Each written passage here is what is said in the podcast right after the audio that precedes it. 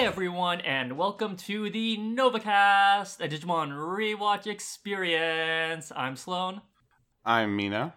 And I'm Tom. and today we are here for episodes 31 through 33 of Digimon Data Saver Squad. Um, if I had one word to describe this little mini arc, it would be uh, woof. The good you need, wolf. You need to. You need No, to, not the yeah, good woof, not like bark bark. I mean like woof, like oof. Yeah, you, you need to clarify. It's just "Woof, this guy stinks," or Yeah. "Woof, what a show." Yeah, not like This is. I, I- I think. I woof think woof woof. Oh boy, give me a treat. Sloan, I think. I think the vibe you're trying to you're trying to uh, like imply here is that you basically you, you feel like you need to light a c- uh, you need to ha- smoke a cigarette. After Yeah, this, after that's this that is. Thank stuff. you. That is Yeah. the you can go Yeah. like oh, and then like light up and just like take the longest drag imaginable.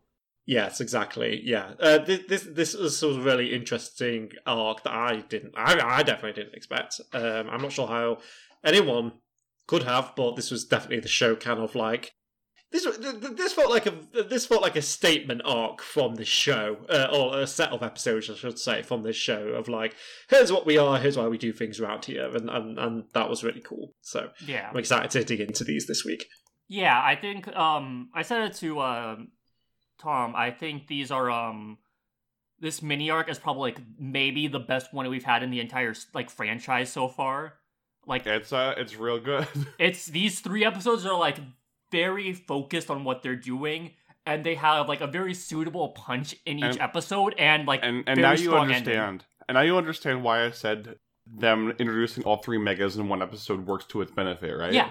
No, yeah, I, I totally get it now. I think I think yeah, it would it would have been because we would have had too much time with like the oh no, I'm at my my I can't do it. And then oh they get the mega, but like I think it's it's it's much better here. Yeah, I I, I like this decision a lot. I don't Yes. need like a, a drawn out like three minute inner monologue of Thomas being like, oh, but no, she's going to beat us, and then the waterfall, and then it's like, but Gaomon's strength. And it's like no, like we're just get, we're getting right into it, and I appreciate so- that. Yeah. So Mhm. all, all Yep. three of these battles, uh, all three of these episodes are basically one v ones with the main characters and the biohybrids with plot happening around them. Yeah, Um, and in each of them, the battle they win the battle not with like a random, you know, new power level. I mean, ki- kind of in in Marcus's case, but yeah, um, it's with a change of mindset, and I think that's a really cool way of of uh showing these characters in the way that they develop versus uh, their counterparts from other series. yeah. It's it's an interesting show of like how they're developing and sort of how they're sort of positioned against like their not necessarily opposites, but like their their faux biohybrid, right? Like es- espe- Mhm. especially in the case of like say Thomas and Nanami or Marcus and Kouki, like you really see how different they are as characters and how they how the the good guys uh, are able to overcome based on the way that they have grown. Mm-hmm. Yes. Um, before we get into this arc uh, for this week, which I'm excited to do, shall we cover some of the interesting news that we had? We Yeah, got while we news. away? We got trading card news. We got trading Yes. card news. Everybody loves collecting pieces of cardboard. I know I do.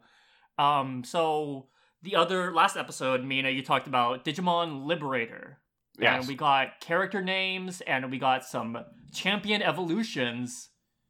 And uh, I'll I'll go over these real quick if y'all don't mind. Go for it. Uh, so the the guy is named Shoto Kazuma. He's the guy that has like these like red highlights in his cool jacket.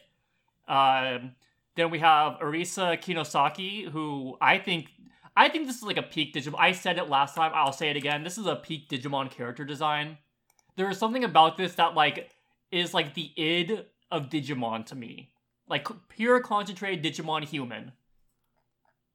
That's some good designs. It's a good design. I like it. Um so Yeah. these are like the main characters of like I guess like this like web manga or something. Yeah, the the web manga that's starting in the spring. Okay. Uh so like there are hero and heroine. Uh we talked about their partners Teromon and Shumon, but we got their uh champion forms. We have Galemon, who is like um just like a bigger dino bird. I guess. It's like if the first one is more of a more of a parakeet. This one's like the the, the parakeet's dinosaur ancestor. Yeah. And then we've got Shu Shumon, which is maybe one of the best names for a Digimon ever. So I, I His actually did some research, and it's it's so layered. It's even more layered than I thought before. the the Mon so nice they named her twice. So like, Shu obviously it refers to like the shoe that's on- like you know that it, it's uh, on its body as part of its design. But Shu is also the Japanese onomatopoeia for like running fast, like like you know, um, your feet hitting against the ground. So Okay. Shu Shu Shumon it both refers to you know the fact that it is upgraded from one shoe to two shoes, but also the onomatopoeia of of moving quickly because it's got rollerblades now. I like that. That's good. Also- I'll- Also, it's a rodent, so like you've got the chew finger Yeah. there. Like exactly, yes. yeah. and Choo also choo. her favorite uh, food is eclairs, like the shoe pastry. So it's triple layered. I made that joke And- last week. I'm making it again. I don't care. Is that a brand? know. Is that a, is that a brand? Like is, is no, is shoe pastry. Shoe pastry is like uh, C H O U X. That is like the what they call the pastry that is Oh. used to make like eclairs and stuff. I I'm I'm not cultured enough for that reference, so I I, I apologize. Look at look at a load of this guy. I don't know if this is a, a coincidence, but the French word chouchou also means favorite, and it's shown up on a lot of Japanese media before. Oh, So it, I don't know. It, there's a lot of like, uh, it's a it's a name that's silly on its head, but the more you dig into it, the cooler it becomes. I Nice. I love this Digimon. It's just like a like a, a squirrel with a safety pin in its ear, and it has rollerblades. I dog Yes. Digimon are so good. Yeah, it, it- it's refreshing as well to see like these new Digimon show up and like they are undeniably Digimon. you know, um, it's uh, it it goes to so- show you that you you know you can come into the world with like your monster collecting game and come up with some like wholly original designs that do not infringe on the copyrights of other people Oh, we're gonna age this So- podcast so. Don't I no I do not want to get started on this because I'm going to get so mad that we will spend two and a half hours of me screaming and we will not talk about the episodes. yeah, I'm That, just gonna be uh, honest. I'm just gonna be honest about it. Yeah, that's fair. That's fair. I had to do it. I had to do it. Um, I, I, I respect I respect you going for it. I don't get me wrong. I saw Digimon, so this is obviously referencing Palworld. Um, the, the, the Digimon's uh, name was dragged into that discussion in at least a couple of posts I saw, and I was like, okay, I don't want to get into this too much, but you keep you keep the name out of your damn mouth. Yeah. uh, it was my general reaction to that. So, um, anyway, uh, this Digimon, based on the character designs alone, uh, I. My reaction to a lot of things Digimon is always kind of like, I wish it was just a an anime. so, Un- understandable. I mean, given the I would like translation of Seekers, um, Yeah, I, I, mean, we all wish this the, was an anime. at the very least, this is a manga, so there will be like good fan translations quickly. People just don't have the patience to translate the full novel. That's very valid. I also just hope it's good. You know, Yeah. that'll be, I hope that'll it's be, good that, too. That'd be nice because I didn't see that many positive reactions to Seekers. Although, admittedly, those were initial impressions I saw rather than impressions from people who have been following the the series. So, um, so yeah, uh, I hope it's good. Yeah. I'm yeah. I I, I think that their their marketing strategy for Liberator is really smart. They're releasing two starter decks themed around these two characters right when the web manga is dropping in April. So it's a good bit of cross brand synergy where people if people pick up the web novel who are fans of other Digimon media and they read it and go, oh. This card game seems really cool. I want to pick it up. They can just pick up one of the two characters from the manga they're already reading. Yeah, I think Yes. that's that's very smart. Uh, Yeah. Speaking of um, card game stuff, Mina, I would like, if you don't mind, I'd like to turn this over to you about the the big card game announcement that they Yeah. had aside from Liberator. So they they had a huge um announcement stream last week where they talked about a bunch of upcoming stuff in the Digimon card game. They revealed a ton of upcoming upcoming cards from the next two sets in Japan. Um, and we'll, we'll we'll touch on some of those in a second. But the real big exciting announcement was that um the Digimon card game is going to have a unified global release schedule by January 2025, which is like wild. Like there, I don't think there's any other card game out there right now um that releases in both Japanese and English that has a unified schedule. Like Yu-Gi-Oh is like four, th- three or four months behind J- uh, Japan. One Piece is three or four uh, months behind Japan. Like this could be very big if if they manage to pull it off properly. Yeah. And what a, what a statement of confidence as well. Uh, I, I keep using that word, but like it, it really is something where it's like not only is the card game clearly doing pretty good internationally, it it must be doing better than pretty good internationally if they're able to say, okay, let's just go for it. Let's just let's let's do what's not never been done before, you know. Um, and I, and based on what I've seen of it, I think they've got every right to be as confident as they have been. Beyond just obviously the the the finance probably work. The finance is probably making sense to to do that. Um, I know Mina, you had some skepticism about bringing the releases outside of Japan up to speed with They're they're going they're going to have to hyper accelerate the release schedule. Yeah. So like I they they- so they just announced uh, BT seventeen, which is the one based on every Digimon movie, which we'll talk about in a second. As releasing in in August in North America, that is coming out in March in Japan. So the fact that they're not going to start accelerating until August means that they're going to have to do um so Japan's targeting uh BT20 as the point where the two um releases unify and that's going to be next January. So between August of 2024 and January of 2025, they're going to have to release BT18, BT19, EX7 and then BT20.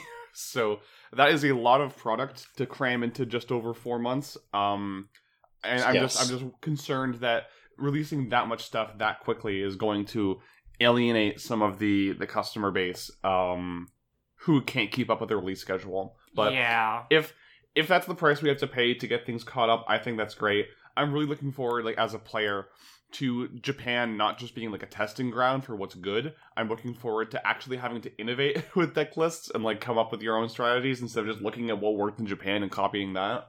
Yeah, because um, especially because like the ban list is the same between uh Japan and English, right? Yeah, and I think so I think you're that's you're not reason- really. It's not like it's like um to go with the Yu-Gi-Oh example, like TCG and OCG have like their own ban list and everything. So like you're they're two different meta games. Like this is one unified meta game. So It kind of Japan still does best of one, whereas North America does best of three. So the metagame is different for Gotcha. that reason. Um, like decks that can go fast and are sackier are rewarded more in Japan versus Mhm. here, where you have to have more consistent play. Um, but yeah, I so the fact that they're they're still doing a unified ban list is probably a big reason why they want to have a unified release schedule because the latest ban list that came out hit cards that weren't even available in English yet. Um, Okay. And they probably don't want that to happen again. They want to make sure that if a card's getting banned, it's because everywhere is having problems with it and not just one region. yeah, that makes sense. Yeah.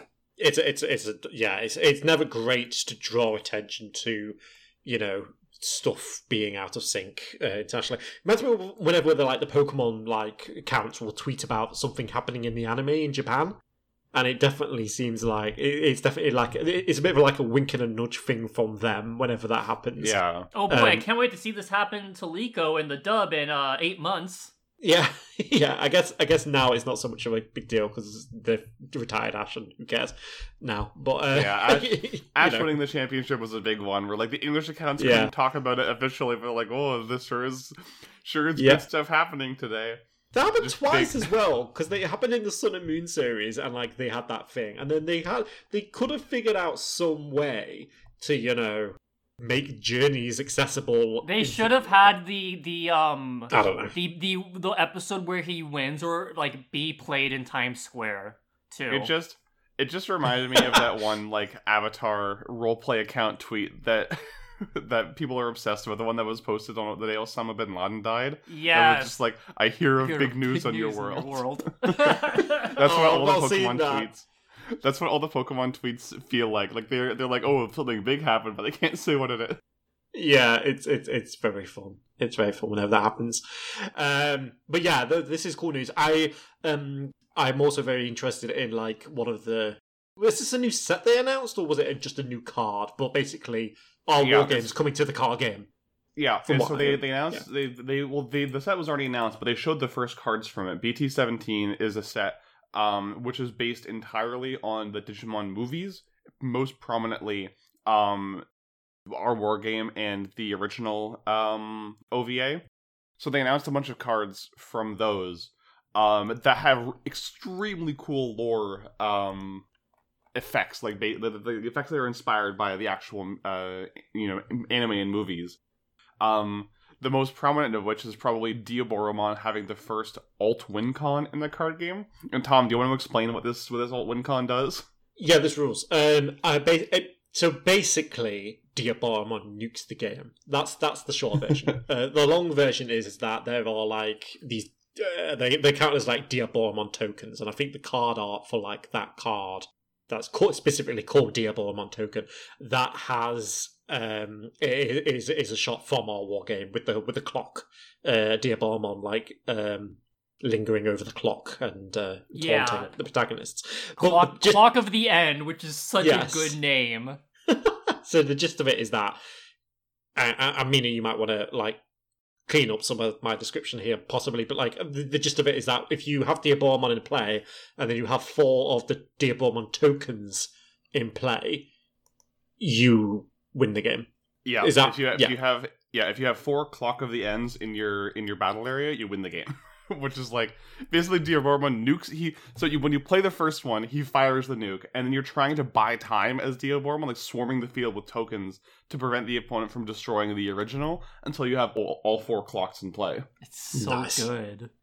And like it rules yeah Yeah, and it's so funny because people when it, when that was first announced, people were like, "That's really cool, but it's gonna be really impractical. There's no way to search it. There's no way to like bring them back from the trash." And then the very next day, they announced three new cards: a Keramon, an Infermon, and a, a Chrysalimon that all search it and can bring it back from trash. We're so back, Diaboromon heads. We've never been more back. So it's sh- it's the, the absolute stranglehold that that OVA has on the franchise um, is both uh, like it is it is the good version of like Charizard always showing up in Pokemon or whatever. It is it is just like this is something that the series will never get away from, and I wouldn't have it any other way. Yeah, I mean, like- Yeah. it, it would be like if Pokemon had a as a movie directed by Hayao Miyazaki. Like Mamoru Hosoda Yes. is one of the fucking titans of the industry. Like, of course, you want to keep reminding people of the stuff he did. Hey everyone, Yeah. remember what Mamoru Hosoda did? Because we're gonna remind you for the 80th time. It's like, okay, hey, gladly, gladly. Remember the sick ass movie that we made? like an half, half an hour. there's another there's another thing I want to share I want to share with you with you folks that you might not have uh, been as familiar with because it didn't get quite as much coverage. Um, they also announced for BT17 one of the two secret rares in the set is the Greymon from the original OVA. Ooh. Oh, cool. So, but he's not like is- red. That's a shame. Yeah, it's so it's the first non-red Greymon. It's a it's white color instead, and white is usually used in um the card game for like mysterious or unidentified Digimon. Oh, I, I meant this isn't like red Greymon, like the specific red Greymon that was. I think a Oh. lot. I think a lot of that was yeah, the like the, the stylistic choices in that film definitely Yeah. made him appear different from the color you see. Yeah, yeah. Yeah, So- Grim Agumon's looking very chunky. Uh, I will say that he's looking very angular, yeah, he's, Yeah. he's a big lad, and I like that. like he do, like he is in the film. Yeah. Anyway, sorry, Mina. Yeah, so one one really cool thing um is that all of the effects of this card are so flavorful. So first of all, its name is always treated as Koromon because that's what Kari thought it was. Like Oh yeah, she she didn't know that it was called it was called Agumon or Greymon. She just kept calling it Koromon so to stupid Tai. So its name, baby didn't know its name. so its name is always treated as Koromon. Second, when it digivolves, it gets 3000 DP for the turn and then can delete one of the opponent's Digimon with lower DP than it, which you put, it put it it puts its DP up into the ultimate threshold, like the the upper limit of what ultimates have, which is representative of the fact that it was able to beat Parrotmon and Ultimate Digimon in battle despite only being a champion.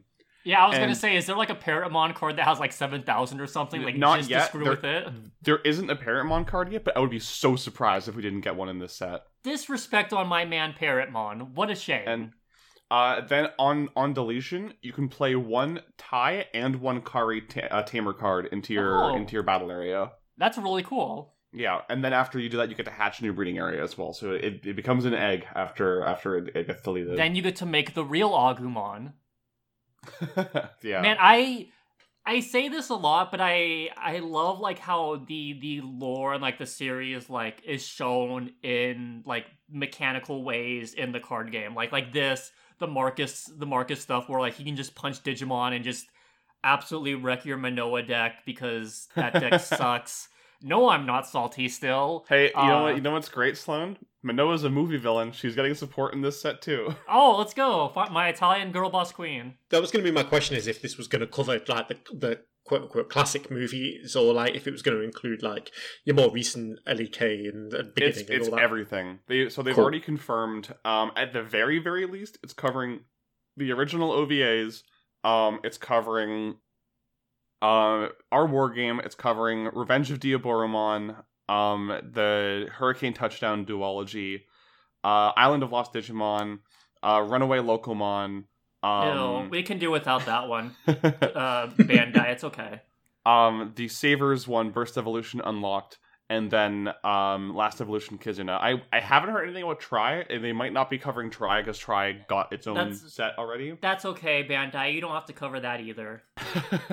You already gave me the Joe and Mimi Tamer card for that. It's okay. You can you can you're done now. but but yeah it's it's really interesting i'm i'm super looking forward to seeing more cards um from this set because like they just all so far every card that's been revealed from this set seems to be extremely good at adapting flavor in a mechanically interesting way Hmm. and god i, I love it it's so Is there like a Parasimon who like makes your like Rika Tamer suck? uh not i mean like there there i think it's only one parasimon card so far um and what it what it does is uh after you attack with it you get to play it under one of your other digimon and it gives it uh more power and uh security attack plus one but that was all the way back in ex2 like the dedicated tamer set Uh huh. um and we haven't gotten another one since then so gotcha. All right, if this is a movie set, you know what we need. Um, we need the Angela Anaconda Mon card. Yes, we need Angela Anacondamon. god i It's think gonna i happen. think Uh, on on deletion, cause your parents to get a divorce. I think Toei would actually rather like cancel the card game entirely than, than have to make me play an actual Anaconda card. yeah, yeah. def- Well, they're cowards. I'm just gonna be real. They're cowards. they will not survive the winter. Yeah. Um, I know. I know. I mean, like, can they do like a real big fish card or something? Like, can they can they have a card where it's like It's real. card- No, real big fish isn't in uh our war game. It's less than Jake and um Mighty Mighty Bosstones. Real big. You're thinking of the Rave Master OP Oh, I don't know. done not- by done by Real Big Fish, and that's a banger. I talk every so often. I'll tweet about that. I've never watched Grave Master. Sorry. I mean, it's it's probably mid. I don't know. I can't remember it, but they had a really good ska OP done for the dub done by Real Big Fish. I feel like Rave, Rave Master and stuff like uh, that. That fits into my head alongside like Shaman King and stuff like that. Which, Yeah, I think it's like isn't it like the same like person? No, it's no Rave Master is the same as the Fairy Tail people. I know that. Oh, okay, okay. I, I feel like Soul Eater is up there as well, but you know, whatever. Um, that was a good OP. Uh, I've never some- seen it. Um, it's the one. Okay, but I've not seen the show, but like it has a OP by uh, Tommy February Six, who also did the Gintama OP. Okay, So it, it's good. Paper Moon, it, it's it's good. So it's only a paper moon. Uh, it's good. Anyway, uh, it's cool. I really want to know how to play the card game. so we just we're, card. we're gonna do something at some point. I I played Yeah. Mina recently. Uh, I got uh What? Wait, absolutely BTFO'd. Wow, I missed all this. Being left out of. You're, It's you like- were literally asleep. We were playing till like 11 p.m. or so- like 11 p.m. got, my yeah, time. I got. yeah, It was like yeah, it was one one thirty in the morning my time. I got I got home from playing Digimon cards IRL, and someone was like, "Hey, you want to play?" So I jumped online and played more Digimon cards for two hours. God damn it. I mean, Um, hey, I'll we'll we'll play with you. We gotta Yeah, do that I- stream I'm one also- day. I'm just kidding, but We yeah, were- I, I, I would like I would like to know like the gist of how Yeah, this and damn thing I actually will. I will. I don't want to draw too much attention to this, but there is a way coming that will be very, very, but uh, good for that, Tom. yeah. Oh, yeah, okay. Just say, say no more. Yep. Any other news for Uh, the world of Digimon? Uh, I don't think so. Unless uh, Mina, is there any other uh cards, uh, major Not- card stuff, or no? Not that I think are worth highlighting. They Okay. they showed off the the seven demon lords, which are getting their own dedicated deck. Um, Oh, cool. in the same vein that the Royal Knights got their own dedicated deck. Oh, neat. Um, it looks cool. It's it's very like you know deletion and interruption uh, based variant of Give me Royal my Knights, Lilith Mon was swimsuit, all uh, super secret rare. the Lilithmon card is actually so cool. I've heard people describe it like a saw trap card where you're constantly um, putting effects on your opponent's Digimon that do stuff like end of attack, delete this Digimon, or if this Digimon ends the turn suspended, delete this Digimon. So it's forcing the opponent to play inoptimally, separate out all these landmines to keep their Digimon Hypodermic active. needle attack plus two.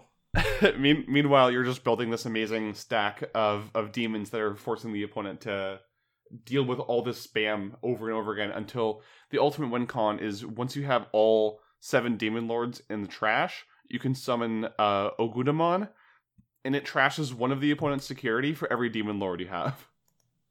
Jeez. Yeah, it's it looks pretty cool. It's a cool deck, but it's not like it's not based on any like anime flavor, so it's not super relevant to this podcast. So podcast. who overall. cares? I mean, we we do to varying degrees, but uh, this is we got Yeah. anime to talk about. Yeah. We do. We do. Speaking of anime to talk about, uh, would you both mind if I handled episode thirty-one of Monday to Saver Squad? Because who boy, uh, that that's a that's a Sloan episode. Take it I away. mean, it's a Sloan. Tom episode, but it's a, it's Thomas Thomas episode. Thomas episode. So, episode 31 Showdown between geniuses. Thomas versus Naname. Naname? Nanami. Or in the sub, Genius Showdown. Toma versus Nanami. Hey, if they're getting one thing right between the sub and the dub, at least it's the episode titles. I mean, that's the most important thing to get right. This episode was written by Akihiko Inari and directed by Yutaka Tsuchida. So, we saw that the the biohybrids are now fully souped up because of Kurata. We have the whole Sacred City stuff. They're gonna have to defend the Sacred City. We know that Kurata and the biohybrids are getting ready to attack. And so the episode starts off with Marcus being like, "We're gonna go over there and we're just gonna punch them." And Thomas is like, "No, no, we have to stay here. We have a very good defensive position. If we keep this defensive position, we can keep eyes on them from anywhere, and we, we will we will be at an advantage." But Marcus is like, what if I beat them up instead? And everyone is like, yeah, let's go, Legend Son, let's go, Marcus Damon. And Thomas is just like, why aren't they listening to He is the most exasperated guy. Like, he's like, why aren't they listening to me? And even like Yoshi's like, oh, like whatever. You can't change Marx's mind. And Homer's like, ah, general consensus. And Thomas is just like mind broken at the idea that people are listening to Marcus over him. So Marcus and Keenan go off to Acorn Hill, which I'm pretty sure is a Sonic location in, in something or other. They go to Acorn Hill to confront Kurata because they find out that that's where he's at. I can confirm uh, Acorn Hill is not the name of any Sonic level that I'm aware of. Okay, on. Well, isn't it like uh, isn't that like where Sally Acorn is? Uh, I don't. I don't know. I'm, I'm looking this up real quick. I don't, Robot, isn't it called like Castle Ro- Acorn. Castle Acorn is a location in the Archie comics. Okay, well, you know she's royalty, and I don't. You know, I'm not interested. I'm not into that. So you know. True. Also, go off, Oomphy. Also, non-canon. so we can ignore that. Ken Pender's BTFO'd. Anyways, um, so Marks and Keenan go off. They're ready to fight because they want to take the fight right to Kurata. And meanwhile, Yoshi, Homer, the other Digimon, Thomas are like, okay, we're gonna we're gonna hunker down here.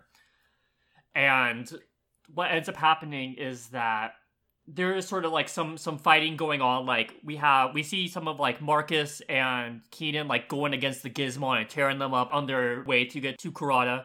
And then Thomas is like, there's this waterfall nearby, and it's like their whole like defensive positioning of like if the waterfall is destroyed, like El Doradimon is like done for. Like it'll drain the lake, it'll leave them like a sitting duck because people can get to him easier.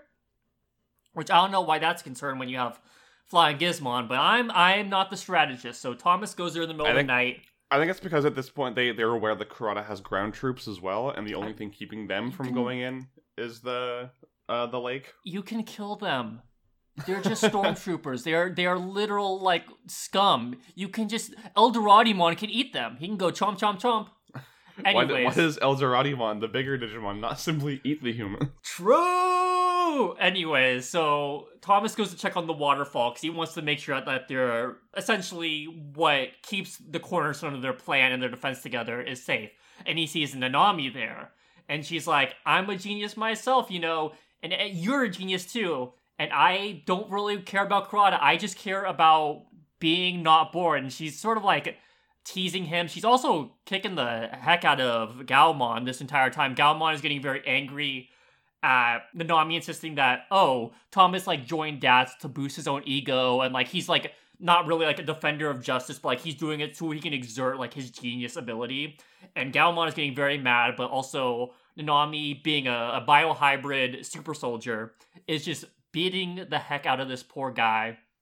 So what ends up happening is Nanami is sort of like, hey, like, what if what if we work together? Like, we're the same. We're both geniuses. We're surrounded by inferior people.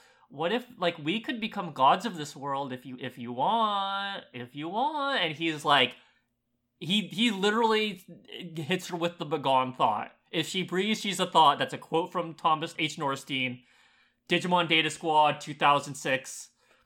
And so they get ready to fight. We see Gaomon double warp Digivolve to Mirage Gaogamon, and then Nanami overdrive biohybrid Digivolves or whatever they call it into Bi BioRotusmon. Okay, I think this is probably the best part to address this. Th- Yeah, according please do, according because to I'm the so writers, mad right now. according to the writers, obviously they knew this wasn't right. Obviously, they actually submitted their first draft as Bio Lotusmon, and Toei sent it back and said, "No, it's Rotusmon." And they're like, "You're kidding, right?" And Toei said, "No, we need to have unified branding across all of our regions. It's Rotusmon." I absolutely hated on here parentheses or close parentheses. so let's just let's just call it Lotusmon. No, Fuck it's it. bi- it's okay. Well, I'm not doing I'm, that. I'm not going to do that actually. We've been calling Gizmon Gizmon. So so Bio Yeah. Lotusmon. It's Lotusmon but Bio. It's it's the alt evolution of uh, Rosemon, which is cool. She I am- she she got an A plus and A and AP Bio and now she's Bio Lotusmon. I'm just I'm really happy that they literally had the counterpart of Rosemon, like a counterpart to the point where they have a DNA digivolution, and yet they didn't make him, her fight uh, Yoshi. It's it's it's it's very nice. I We we hard averted the designated girl fight trope that anime is so fond of. We'll we'll get to it more as as we cover the episodes, but I'm a, I'm a big fan of this sort of like this um this clash. So essentially, Biolotusmon is just she's just too dang fast. She's too dang strong. Like she's sort of like yeah, like I am way more powerful than your mega levels, and it was all in one night compared to how long it took you to get to this level type of deal. And Thomas is sort of being like, okay, like Mirage Gaogamon, like do this plan, do this plan, do this plan, and like nothing is working. And then all of a sudden, Nami sends out like snake heads that turn into Nami and are like like uh Lamias and stuff, like to surround Marcus and try and like get him to join her. Um, it's just a, it's an illusion. but- no, yeah, it's an illusion, but it's. I'll It's get into that later because I have I have words to say about that. Um, and then Mirage Gaogamon frees him, and so again, like this entire fight is sort of Bio Lotusmon being like way too. She's literally doing instant transmission this whole time to dodge all of his attacks, and she's like, "Oh, you you can't do this, haha! I'm too good." And he's yeah, like, she's she's too smart that she's reading their strategies while they're executing them. Yeah, like like he's like, oh, like execute attack pattern gamma formation, and she's like, oh, nothing personnel kit, and like warps behind Mirage Gaogamon and hits him, and she keeps doing that, and then all of a sudden Thomas is like, put me on your shoulder, and he's like, just rush at her, and so they rush at her. She's shooting like this evil beam, and Thomas is like, keep going, Mirage Gaogamon. And they're both just face tanking it until they get right up to her. And then he's like, now, like, attack her. And they attack her, and she's like, how could this be? I didn't expect you to just come up to my face and hit me. And they defeat her, and she's beaten. Like, her data is taken away and put into a digi egg. She's lying on the ground, and she's like, I didn't lose to you, Thomas H. Norstein. I lost to Marcus Damon's power. And Thomas is like, what could this mean? And Which- her one of her he- he- staffs. I wanna I wanna point out that he only says that in the dub. In the sub, instead his line is, um, why does that make me so angry? understandable, King. So one of her her staffs ends up exploding and it breaks the waterfall, and so all the water's rushing in. And despite her defeat, Nanami still gets the W, and they're losing their defense position, and that's where this episode ends. So I absolutely adore the the idea of um, smart guy has to become idiot to beat It's other smart person. so good.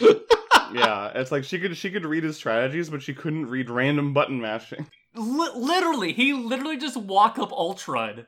And I also like, like- how how could this be?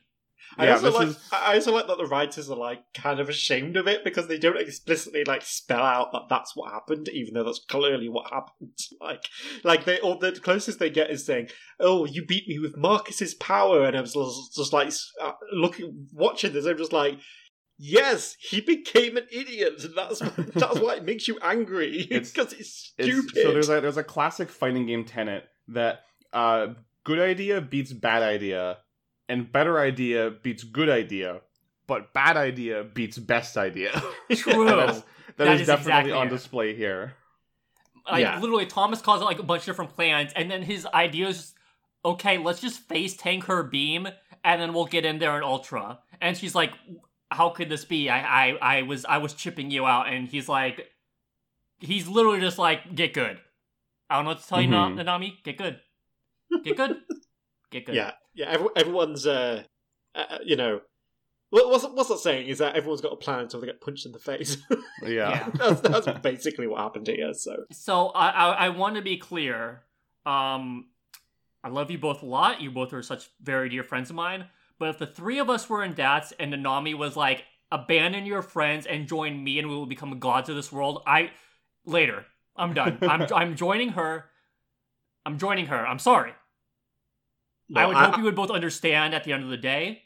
But I think this is the coolest Thomas has been, just because he's just like how. Okay, here's what I like in this episode: is is the part where um, Thomas asks her. They they kind of have a bit of back and forth, and she's like, "I don't know what, I don't know why you're you know helping these people or whatever." And he kind of the question back at her and says, "Well, I don't know why you're working. You know, I don't know really know why."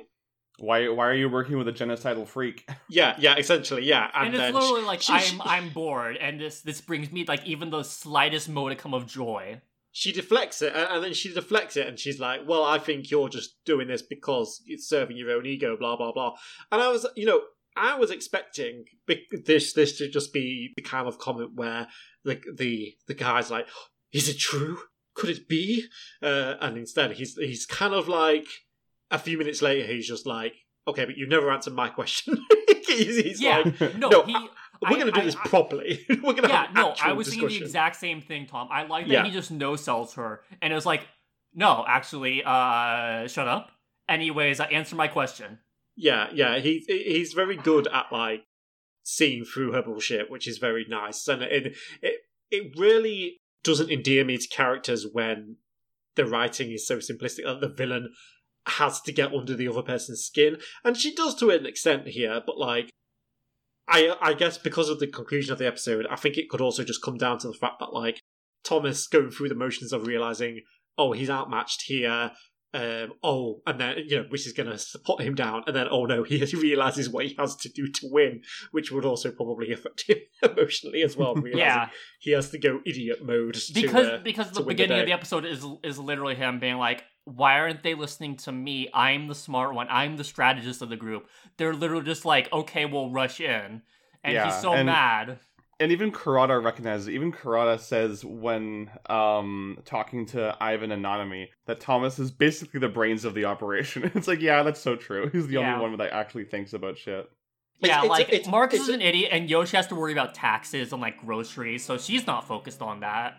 it's a very like it's a very interesting it's it, it feels a little different from how this sort of thing normally goes where like the smarter or perhaps more rational characters will eventually get beaten down and then you have the sort of the hero with his brute strength come in to save the day you know like your, your, your goku's and so on Mhm. um, and, and and which is obviously the role that Marcus fills. But here it's more like he's him going front and center to confront the, the villains and actually be on the offensive is kind of like it happens immediately, and then and then you're left with Thomas to wonder how, uh, like why that's popular and so on, rather than you know him his intelligence being and his like it's also it's also the fact that he has like zero authority here, which I guess Yeah. he's Yeah. also probably not used to.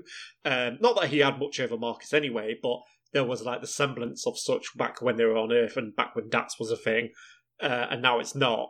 You know, yeah, it was the- much more like there was a long stretch of time where like they sort of accepted their teamwork of like each of their strengths, right? And now Marcus's head has gotten kind of big by everyone gassing him up and so Marcus is like, "Oh, well clearly I'm the, the best one for this because I everyone's trusting me." And Thomas is just like, "I am so mad right now. I have never been more mad right now." his approach is just more like it is. It, it's like he's he's the populist, I guess. I don't know. Like he is the guy who's his attitude and his demeanor and so is going to win over the Digimon naturally because that's he's you know Thomas is bringing doom and gloom into the conversation as much as he thinks he's you know making a good point and probably is. Um, I Yeah, uh, do really if like. you if you tell if you tell the you know the indigenous people who are being you know genocided, oh we'll just wait here. Versus, yeah, I'm gonna go and kick the leader's ass personally. Of course, that's gonna be more popular. Like that, that is the Yeah. actual proactive solution instead of Yeah. we will wait here until your murderer shows up and then we can catch him in a Scooby Doo trap. Yeah, like the, the, the- there's a line where he's like, "We should wait here for them to attack us," and I'm feeling like, okay, I'm glad they wrote it that way because it makes it. It points out there are ways you could write that line without it being too too clear that like what you're meaning to say here is this is not the best idea actually, and Thomas isn't completely 100 percent correct. yeah. But yeah, it's definitely caught me off guard. It's like, okay, I feel like the way they wrote that means that they don't actually think Thomas is correct for once, even though usually when Thomas is speaking, they intend for you to understand that he is speaking from a position of authority and superiority Yeah. Thomas So- is kind of taking some L's. He doesn't Yeah. even get to save the waterfall, which I, I do like. I think that's a very good like way to amp up the the tension of like, oh, like Thomas wins the battle, but he loses like ostensibly the war yeah, because the, there there is a, a an overarching theme of, of failure in these three episodes, and I think that's that's really interesting, especially in the context of Digimon, because the only real failures we've seen in the franchise is the infamous you know frontier arc, where every single episode is just the the gang fucking up over and over again. To the oh, I real thought you were gonna say just like the conception of the show in general. Oh which, no! which yeah, I mean, I, I, I'd argue that like the Leomon Jeri stuff probably also. Oh, de- definitely, yeah. But it's a little bit it's a little bit softened, I guess, compared Yeah. to like how. That was an individual loss. This is like a societal loss for Digimon. yeah, Yeah, yeah. yeah, this yeah. is this is a, a a wide. This would be like if Myotismon like took over like all of Odaiba, basically. as this arc, uh, or you know, pre-episode plot, I suppose, like goes on, it kind of morphs into like, okay, this is like this is essentially the closest Digimon's come to like a proper like war or like siege story. I feel like, and and and that's really it feels properly properly unique um, within the context of the series so far, um, uh, which I really I really like, and I think it's. Uh, it makes I think it only works as well as it does because it isn't a winning effort for the team. You know, they have individual victories, but they aren't going to be. But overall, it, it's a it's a bad time for them, you know, and it's it's refreshing because it. I feel like this show, as in Digimon in general, not- necessarily Data Squad, would often have it where like the villain will come in at the last second and do the thing that needs to progress the plot forward even though generally, you know, even though like they've defeated and they've won every step of the way up until the villain makes his move. Here, it's just constant pressure from from Kurata and like constant. He's constantly in a position of superiority, um, which is which makes him stand out. And also at the end of this episode, it's just like this is the first like actual evil bastard I feel like the show's ever had. like, oh, there's Yeah. no, there's no like there isn't a sense of like his theatrics are making up for a lot of what she, what he's actually doing or not doing. It's like no, no, it's not, he, his actions are speaking enough for him in this case. You know, He- he- we love Kurata because he's a sassy bitch, but like if he wasn't that, he we would still hate him as much because he, he's abominable. you know, Yeah, Yeah. He, he is incredibly affably evil, but he is also like by and far the most evil villain like this show has ever seen because we haven't seen like true evil like this. Like we've seen cartoonish evil, right? We've seen like yeah. oh, like Myotismon's like I want to take over the world, and and uh And the D Reaper Midas being Mon again in season two was clinical like I about want to wanting- take over the world, and Yeah, Yeah. and like and the D Reaper being clinical about wanting to eradicate um digital life Yeah. and um you know the the whatever the fuck the the legendary warriors in Frontier wanted to do. yeah. the D Reaper. and then and then yeah. Lucimon's like, I want to take over two worlds. It's like, oh, they finally up the stakes, two worlds, but it still sucks. yeah, Lucy just happened to be born in, as like looking like Satan, so like you know, He's like, might as go well. go go figure. Yeah, in this case, they do very little to embellish Kurata. Like in this episode, you have him. You you see their like evil camp or whatever, and it's just like the shittiest little thing. And they just bought they just bought a bunch of like deck chairs and um, you know those fold up chairs and like a little, a little camp, and they got ham radio and stuff. And like there, there's absolutely no airs and graces in their presentation here. It's just a dude in a lab coat with some like you know like, with his little radio and a little gazebo, and he's just like, "Yep, oh, one of my one of my idiot lackeys died. Okay, well that was uh, I saw that one coming. That's li- I, that's what I my one of my favorite things about this episode and the subsequent episodes is that he's literally like, oh, so and so lost. Oh well, like he's Yeah. so nonchalant about it, and it's great. Yeah, It's- he's he's advancing his win condition, if I might use card He- game terminology. He's adding Yeah. more clocks of the end to the battle zone. exactly. Yeah. He's just like another one of my villain shits died. Okay, cool. Uh, how's my murder laser coming on? Um, how's the how's the reality bomb coming along? Um, it's it's great. It's it's Yeah. refreshing. It's it, it's a lot of fun, and obviously the performance of uh, I wish I remembered who voiced Kurata, but he he continues Brian to Palermo, right? Yeah. Brian Palermo. My man, continue- that he's he's given it his all. He is genuinely Yeah. one of the best voice performances in this show. yeah. continues to he's- dominate this role. Yeah, absolutely, absolutely. yeah, he's putting his whole Carissa into this one. Oh, anyway. Give yourself a raise, Mina. Speaking of terrible things that I wish people didn't say, um, Um, can we are you ta- going to talk about the the Digimon like triple racism word score from Sepikmon speaking and then Ninjamon speaking? And then just the noises that the mayor Digimon I forget the name of makes Baromon. Baromon. Barom Baromon yeah Oh yeah, that's I literally blocked. I put it in my notes, but I still blocked out of my mind. yeah like Yeah, fucking Jeff okay Nimoy, you are not seeing heaven for this one. Yeah, it literally yeah so there's like a scene where Baromon is like standing on the I don't know what it's called it ter- terraces or whatever of like the castle I don't know there's oh, a, the, there's a, the, there's uh, para- there's a- parapets. parapets thank you thank you um and like he's like getting ready to I forget what he's doing actually I don't remember I, I, I, I, is, but, is like- it when he's using his attack to blow up the Gizmon? I think I think it might be just before that, yeah. Like his version of like powering his laser or whatever it is is making like combined with his general look, it makes for like a very like oh cool, this is some old nineteen fifties racism you've got going on. here." Yeah, they they dug out the old timey racism time capsule for this. Yeah, this is like this this man is educated. Um, this man has a degree in in racial stereotyping or whatever. Like Phrenology. Yeah, why? Yeah, Yeah. why not? Yeah, yeah. Th- th- Like, this is- I'm- it's not good. I'm astounded. I'm as I am astounded at this past because, sheesh. These Digimon need to be. These Digimon need to be retired. Let's say. let's say. Yeah. Let's say that. Yeah, if they have not already been, like, I guess we haven't. Or or you know, if if they if they have to come back, just voice them with a normal voice. Don't Yeah. give them ethnic stereotypes. Yeah, It's just- it's that easy.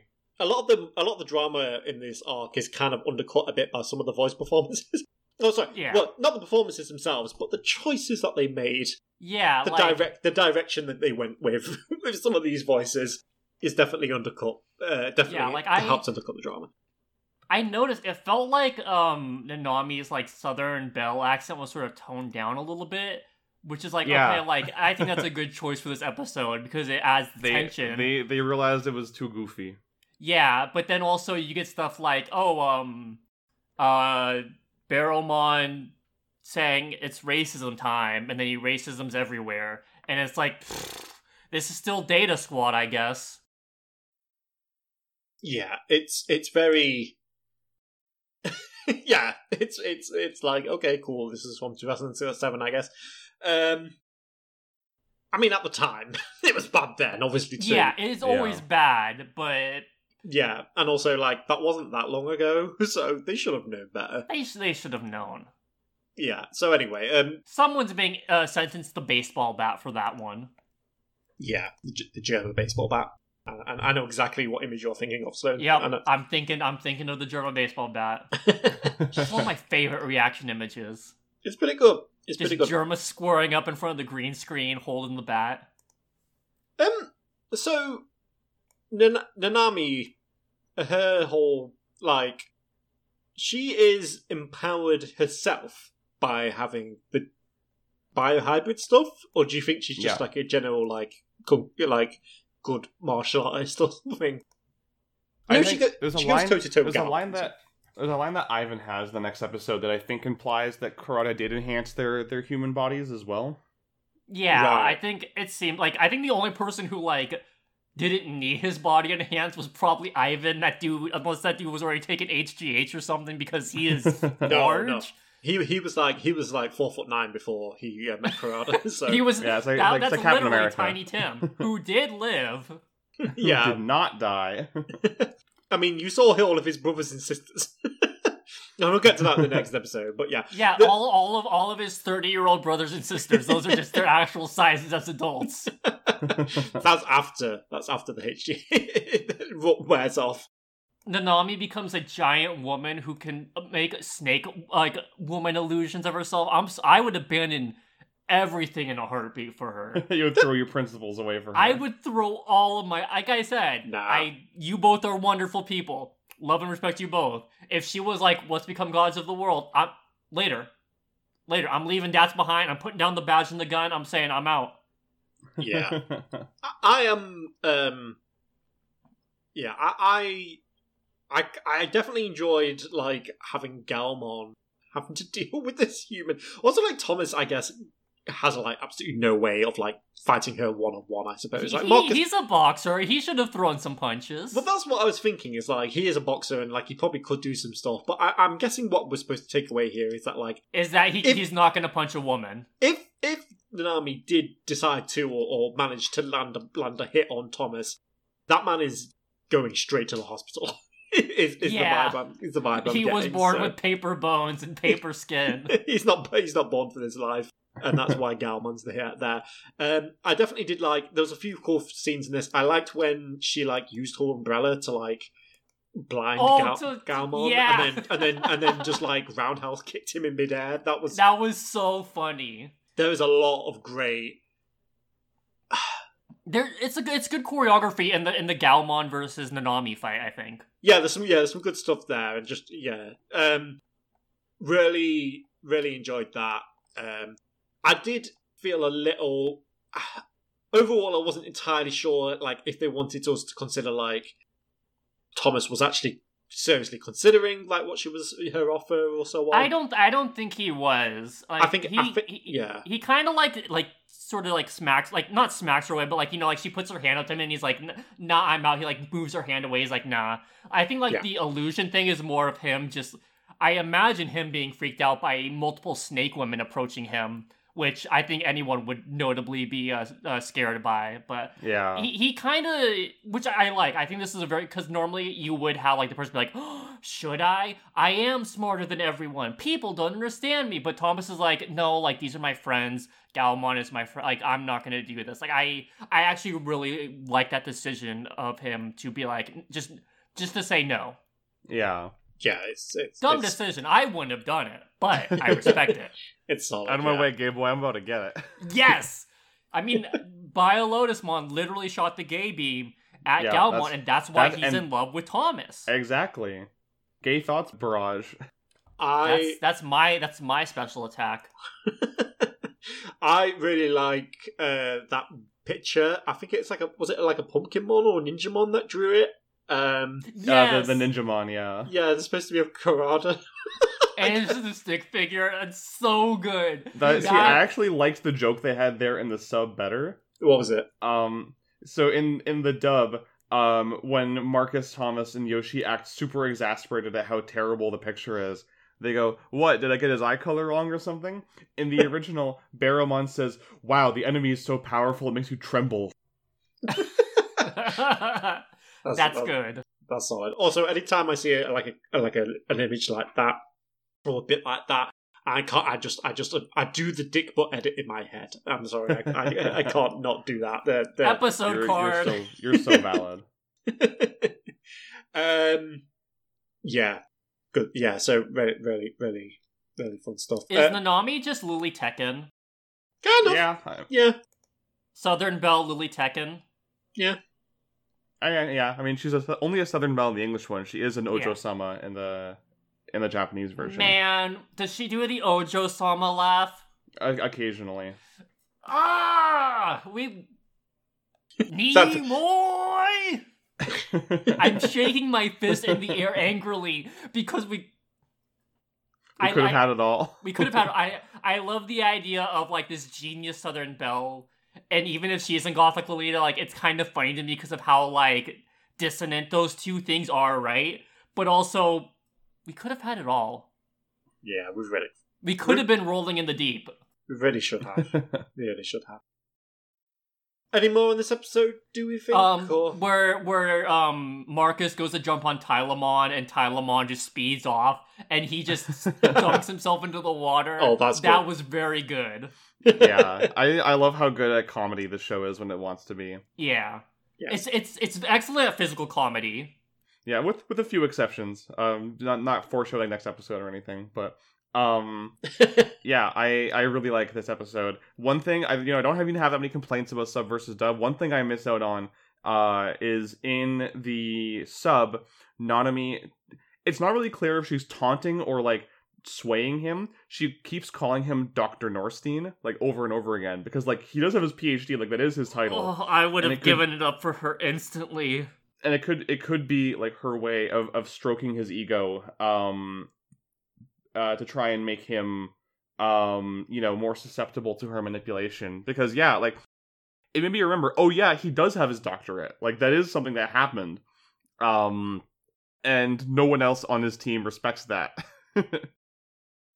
You know the moment in Paper Mario: The Thousand Year Door where the Shadow Queen appears, yeah and you can you- join her. become her servant. yeah. That's me. I'm s- I'm sorry to keep harping on it. you are down horrendous yeah. Am I am I wrong? Am I wrong to be down horrendous? Yes. i'm not saying you are i'm just Is stating it a is it not a woman's right to be down horrendous now and aga- again? I will. I will say uh, when she does talk about um, the whole like, oh, I'm not on anyone's side. I just, I just enjoy her in Digimon or whatever she says. Yeah, I just Um, enjoy murder. Yeah, I, I, that I couldn't help but think about Mina what you'd said previously about her actually not really giving a shit about anything, and like yeah it's like, oh, okay, yeah, that makes perfect sense. Although, like, I, I, I kind of might have been like a bit like doubt, you know, otherwise. Yeah, like they they, they kind of had like hard right turn to that for this episode because they like they didn't show it at all before. yeah Yeah, yeah. There's there's a bit of I feel like there's a bit of that in the next episode too. So Uh, Shall do we wanna- Yeah, talk, I was gonna say, the next Tom. episode. Tom, yeah. would you like to talk about the next episode? Absolutely, yes, yes. Um, I think this is a pretty good one, all things considered. Uh, Yes, they're not the- they're, they're, they're not perfect. Uh, as I'll, we'll, I'll as get we'll into it. I Yeah. wish there was like a director's cut version because I lo- I like the dub half, the dub of the first half of this episode better, and the sub of the second half of this episode better. Oh, interesting. Okay, I know okay. that makes like no sense, but No, I'm I'm, I'm understanding you. So right, right, okay. So this is uh, episode thirty-two of Digimon Data Squad, Data Saver Squad, whatever you want to call it, and it is called the Sacred City's Last Stand. This was written by Kenichi Yamada and directed by Mario Hatana, and it aired in November nineteenth, two thousand six, in Japan, and June sixteenth, two thousand eight, in the US of A. So this episode, it's mainly from the perspective of Yoshi. This episode, but it does start with Marcus and Keenan in the forest, kind of like just showing what they have been up to since they ran off at the beginning of the last episode.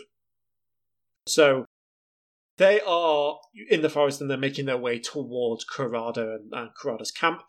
On the way, Shine Greymon is fighting a lot of different Gizmon, Um, and you know He's he's laying into them. I I Yeah. fucking adore that one shot where he he fucking like rocket tackles a Gizmon into a tree yes. and then cuts the cuts it into pieces and then the tree is like the samurai falling to pieces second Yeah. later thing. yeah, it's so good. It's Shit really cool. rules. it's really cool. It's, it's it's great to see like they are they're like great Shine Greymon time. They're not teasing. Yeah. You know, they don't bother with the teasing out of Shine Greymon or whatever. Like he's just here. No, I, I no just evolution love how, scene. how this this made me remember just how kinetic Shine Greymon is compared to many of the other megas. Like I love War Yes. Greymon, you know, I love I love Emperor Greymon. Emperor Greymon's actually one of my favorite Digimon designs. But Shine Greymon is allowed to animate a lot more, and I really love that. Yeah.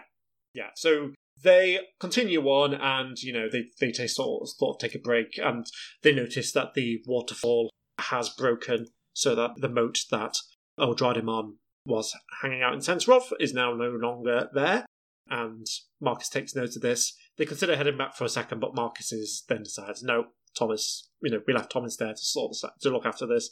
He knows what he's doing, and it's a nice ref, uh, like sort of parallel to Marcus yeah, Thomas realizing Marcus knows what he's doing as well. So, in the last episode, sort of. So yeah, they head on anyway, and they carry on going to Kurata's camp, and that's the last we see of them for a good bit of this episode. Cut to Ivan. He's making an advance onto Eldradimon, onto the Sacred City.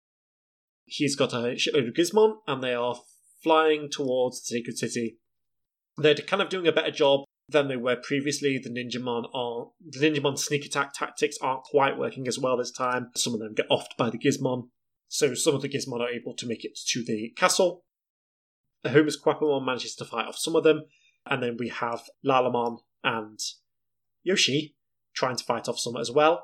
They have a scene where Yoshi decides to smash one of the Gizmon with a barrel. She's using Donkey Kong tactics. Ironic, ironic for Yoshi to use Donkey Kong tactics, but there we go.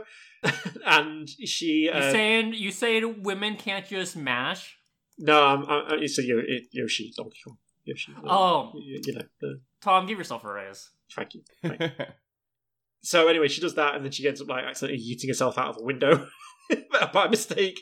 But uh, Lalamon catches her, and it's all fine. So they they float towards the sort of bottom of the Sacred City castle, and, and they meet at the bottom. They meet Ivan, and Ivan. I don't know if this was established previously. I don't remember it being, but Ivan apparently has a huge crush on Yoshi, and It was it was established. Okay, it was. All right, cool. Well, anyway, it's it's here in force again.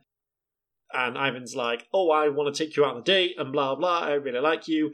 No, no, no. And Yoshi, of course, has no time for any of that nonsense. So, what is going to happen is Yoshi evolves Lalamon into Rosemon. And then Ivan, in turn, shows off his new biohybrid form, Biospinomon. it's Which is supposed ob- to be Spinomon. Oh, obviously meant to be Spider-Man, yeah. Which, Yeah. um, given the context of what Mina said previously. Oh dear. Anyway, Enraging. anyway, this is an interesting Digimon design. It's a big orange dinosaur, except it's got a green head, and then there's a shitload of knives. And there's a collection of both like dinosaur-like spines and also just actual like bread knives sticking out of yeah, its li- back. like yeah, like literal literal steak knives and bread knives. yeah, yeah. So this Maybe a sword or two. Exactly. Yeah, it's a bit of a hodgepodge of a Digimon, but there we go. So Rosemon obviously goes gets to fighting it. You know, it's a bit of a evenly matched fight, although they are also like it's a bit of a silly fight as well because obviously like Biospinomon is trying to like he he keeps throwing out all these attack names which are like actually I have a link to some of them, so let's just have a look. Biospinomon.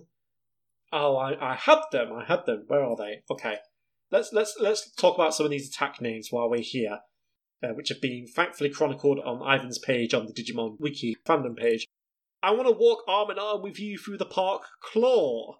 I want to go boating together in the pond, Blaster. I want to drink a smoothie at the mall, sharing one straw, Bomber. And then he has two other attacks called Blue Prominence and Sonic Slash Rain. I'm guessing they're not the same. They're a certain part of that series. They're much weaker attacks, I they're, mu- think. they're much weaker, yeah, yeah. They're, they're yeah, much less loving. So Yoshi's kind of like, this is the stupidest fight I've ever seen. There's a fl- there's a cut to Thomas who's bringing an army over his shoulder. Definitely get the sense it's going to be some sort of redemption due for them there. We go back to Yoshi and she rescues. I always forget the name of this. Is uh, what's this Digimon called? It's the one that digivolves into Palmon normally. or um, Tanemon. yeah. What's that? Tanemon. Tanemon. Yeah, okay. Yeah, so it, Yoshi sees a Tanemon and goes to like grab it because it's obviously walking into harm's way with Biospinomon there. and that obviously, you know, leaves her open to get attacked by by a Spinomon and and so Rosemon has to like jump in the way and take an attack for her. While this is happening, you know, we're kind of getting a sense of like what Ivan's there to do. They're talking a bit about like Ivan working for Kurata and he's just there to he's on a mission. You know, he's he's a gun for hire. He's a he is someone that has been being paid by Kurata, and in turn, Kurata gets to experiment on Ivan and put start experiment with his body, do the biohybrid stuff, pump full of HGH. You know, all the stuff we mentioned earlier, and because he needs the money, and, and that's what he says. He says, "I need that because I need that money," and you know. There's there's a thing here where a Digimon I don't know the name of Uh, Yasyamon. Yes, say that, say that again. Yasyamon. It's um, Yashiamon. It's a an armor level one. Ashimon. Is there any relation to Gomamon? Because it looks a lot like it. I think it's one of the reliability eggs. Right. Yeah. Okay. Well, anyway, so yeah, Yashimon, who looks kind of like, if like sort of like anthropomorphized Gomamon, if that makes sense. Like he's got a very similar mask and a kind of like a with like samurai armor and, and kendo swords. yeah, like it's uh, definitely samurai inspired. But he he jumps in. Oh, I just noticed he's got like a teddy bear on his back. That's that's that's funny. But anyway, he gets crushed by by a Spider-Man easily. You know, he even he like knocks him aside and then takes out one of his bread knives and stabs Like yeah, like double taps him. stabs Yashimon and yeah, dead, done. And Yoshi is obviously you know distraught by the sight of this happening. She's like, "How could you do that? You know, why? How could you hurt someone?" It's like, "I will never." You know, she's obviously been denying his advances this whole time, but she's like, "You know, I don't want anything to do with you. You need to be destroyed," and so on. And so this very much turns into the point where you know she's now decided that Rosemon needs to, needs to Rosemon needs to destroy Ivan. She needs to destroy Biospinomon. Rosemon, crush a skull. Yeah, and, and so they get into a bit of like a Kamehameha exchange type thing. It seems like Rosemon's got him beat at first, and then he does come back and launch sort of a sneak attack, and that's when the Kamehameha like exchange happens. And Blue Prominence versus Rosemon's uh, Uh, forbidden temptation. Forbidden Temptation. Yeah, so th- th- it's two big laser beams, and and Rosemon's wins in the end. So putting it into Ivan. What happens, and this happens, this happens with all the biohybrids, but like Ivan is knocked out, and then his digi, the Digimon element of him becomes an egg essentially. So presumably that's now gone from from his his body. But then Ivan, they notice a picture in Ivan's, like falls out of Ivan's pocket, and it's a picture of Ivan with all of his all of his brothers and sisters, and he's on the floor and he's like saying, "Give that back, give that back, you you know, don't don't don't touch that." And then he's like, "That's this is this is for my brothers and sisters. You know, that's what I needed the money for." And Yoshi is very upset because she is furious at Kurata for you know basically enticing someone with such a weak mind. as, she, as, she, Jeez. as she as she. Ableist Yoshi arc? I'm glad that she wasn't too sympathetic towards towards Ivan. We'll get into that. She was kind of out of pocket for that comment, though. She says, I can't believe Kurata would take advantage of someone with such a weak mind. I, I, I'm just like, you. Can you? Can she say that? I, I'm I'm, into, I'm into it, assuming assuming she's not. Yeah, okay, being being ableist. But yeah. Ivan is literally neurodivergent and and a minor. Yoshi, you need to lighten up.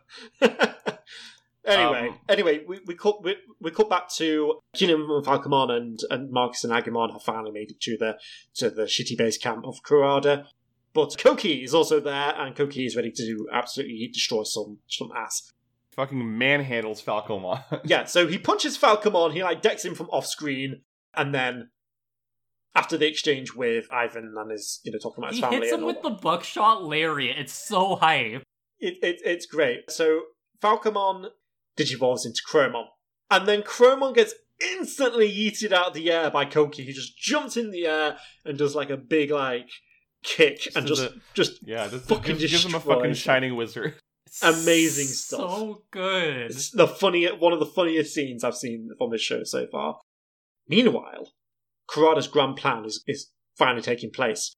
One of the Gizmon Actually, no, it wasn't the Gizmon. It was a, it was just one of the random stormtrooper assholes delivered a strange package by Eldradimon, which Thomas on the back of Mar- Mirage Gaogamon does notice. He goes to investigate, and what this is, it's um, it, I forget I forget what exactly it's a, called, a but space oscillation device. Thank you. Space oscillation device. But this essentially opens a gigantic digital portal underneath Eldradimon. So it's going to bring Eldradimon and the entire Sacred City into the real world. Yeah, and Ivan was just buying time until the countdown finished. Exactly, exactly. So while this is all going on, you know, Kurata and all the Gizmon and so on make moves to go through the portal too. Marcus, Keenan, and Agumon they take Crowmon and go to the skies in an effort to basically make it to the make it to the portal and get that. get- Crowmon Izuna drops Yes. a Yes! XT. yeah, get, yeah, yes, that's that's an important important element. So they do make it there, but the Eldradimon is teleported into the real world along with all the DATS crew, and then yeah, Crowmon with the rest of them follows behind in the nick of time. But yes, Eldradimon is now in the real world within in the Tokyo Bay. And, uh, Digimon love to pop up in the Tokyo Bay. Yeah, and and that's where this episode ends. Holy shit! What an episode! I love this what one. an Yeah. episode! It kept going. Like when the when the um Yes. the Ivan and Yoshi fight was done, I'm like, there's still like a lot. Like, what are they going to keep doing? And then this, This- happens, and I'm like, huh? This is an episode that starts off about one thing and ends in a completely different place. Um, and I love that. A completely different like plane of existence. Yeah, like, like a completely different place, literally, and like a completely different place, like you know, th- this this would seem like it would be what, what for Yoshi what the last episode was to Thomas. You know, it was an episode focused entirely, entirely on him, and it is for about two thirds of it, and then the, the remaining third is like, okay, let's kick this plot into sixth gear or whatever. Like, let's let's let's do some crazy shit, um, which will continue into the next episode as well. But um, and I don't think it does a disservice to Yoshi as well, or like no. Not not not terribly. I would say she comes out of this, you know, pretty well. Um, I enjoy that this was an episode where, despite Yoshi not really being involved in fights too much, and there clearly being some sort of story element of her being reluctant to fight and so on, she gets to just kind of be fairly ruthless in this one, and, and like Yeah. des- deservedly so. It like it both has her be you know, ruthless and unafraid to like properly kick some ass, and it justifies it as well throughout the episode by painting Ivan as this creep and a freak and a psychopath, really. yeah. Um, So- I just I- don't like ableist Yoshi at the very end. Okay, saying that I is a. can't- Du- I will say that's a dub invention. I- unsurprisingly. Thank God it's just in the. I mean, I wish it wasn't at all because like the language they use is like I don't know if I'm just like like pearl clutching or what, but it's very uncomfortable to me. I, I, I You know, took- you're I- right, it I- is. I, take weak mind to literally be this was someone who was approached by Kurata and you know was unable to resist his like temptations, rather than it being like this man is has you know actual like is actually like you know The the, the Mentally thing, handicapped. yes, thank you. the, yeah. the thing for me is that like he's kind of like babbling like non like nonsensically at the end. I, which, could- like, I, like I mean, I which took, I'm like, sorry, go ahead, go ahead.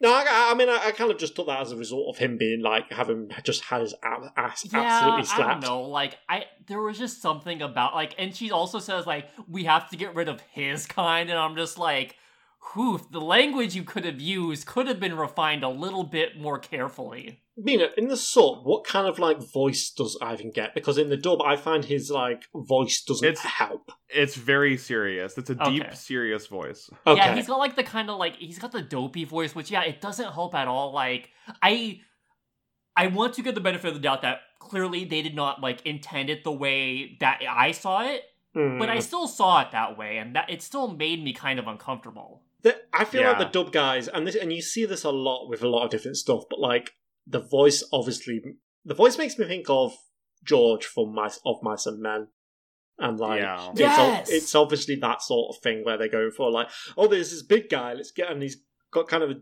goofy face, let's let's give him a let's give him that kind of voice, you know, and it's like Yeah. where he sounds like he's a bit, um, you know, underdeveloped. I don't know what the what the fuck to call it. You know, I'm not, uh, but like that is that that seems like an intentional decision on the part of the dubbers, albeit probably not a very well, you know, a long considered one. But that's Yeah. clearly what they went with, you know. And Yeah. her in the sub went with a not that, you know. I'm like, I don't know. So yeah, one thing one thing I want to I was said I said off the top of this episode, I like the dub of the first half of this episode better and the sub of the second half better. Uh, and the the primary reason for that is just the, the different ways they handle Ivan. Right. Um, so in the first half of the episode, in the Japanese version, Ivan is way creepier. oh, like- how? Like he he he makes like overt like sexual advances, and and instead of saying I want to take you on a date, he says like I want to make you my lover, and it's it's weird. It's it's really weird. I don't I don't like it. I like the way that the dub um made it more lighthearted and less serious. Yeah, it's Um, kind of like a like a very goofy. Like he he comes off more as like a guy who just crushes on every woman he sees, which still isn't great. But I wonder. Yeah. If, I wonder if that's a result of like Yoshi being like one of the first characters where she's like an adult and like you know comfortably an, an, an adult. Like she's in her Yeah. twenty, she's in her twenties, isn't she? Like she's in the- in the- eighteen, right? I think she I think she's eighteen. Yeah. oh, okay. She's a she's okay. a new newly taxpayering taxpayer. Oh, okay, right. Well, it, all the same, yeah. I wonder if that's because of that, but also like I don't know. He just sounds like a like a Sanji or whatever, you know. Um, that Yeah, type, that type um. But yeah, so that's that's weird. I like it better in the in the dub because it's it's played more for laughs and less for you know weird, pervy, uh, like you know like uncomfortableness. Yeah. That being said, I do very much prefer the second half of this episode in the Japanese version, um, because it doesn't have any of that weak mind stuff. It does the exact opposite. The second half of this episode in the sub is Yoshi saying, You're a terrible monster, and Ivan saying, Yeah, I know, but I need the money. That's way better because like him accept like I think like that's sort of what they try and go with of him being like I'm I'm doing this for like my brothers and sisters. I need the money. And it's like, okay, like I think that is a, a perfectly good motivation of just a dude who is like you know what, screw it. I'm just going to to be evil, I guess, because I need money. It's like that's that's perfectly fine on its own. So, so Yeah, th- there's a line. There's a line where Yoshi says something about.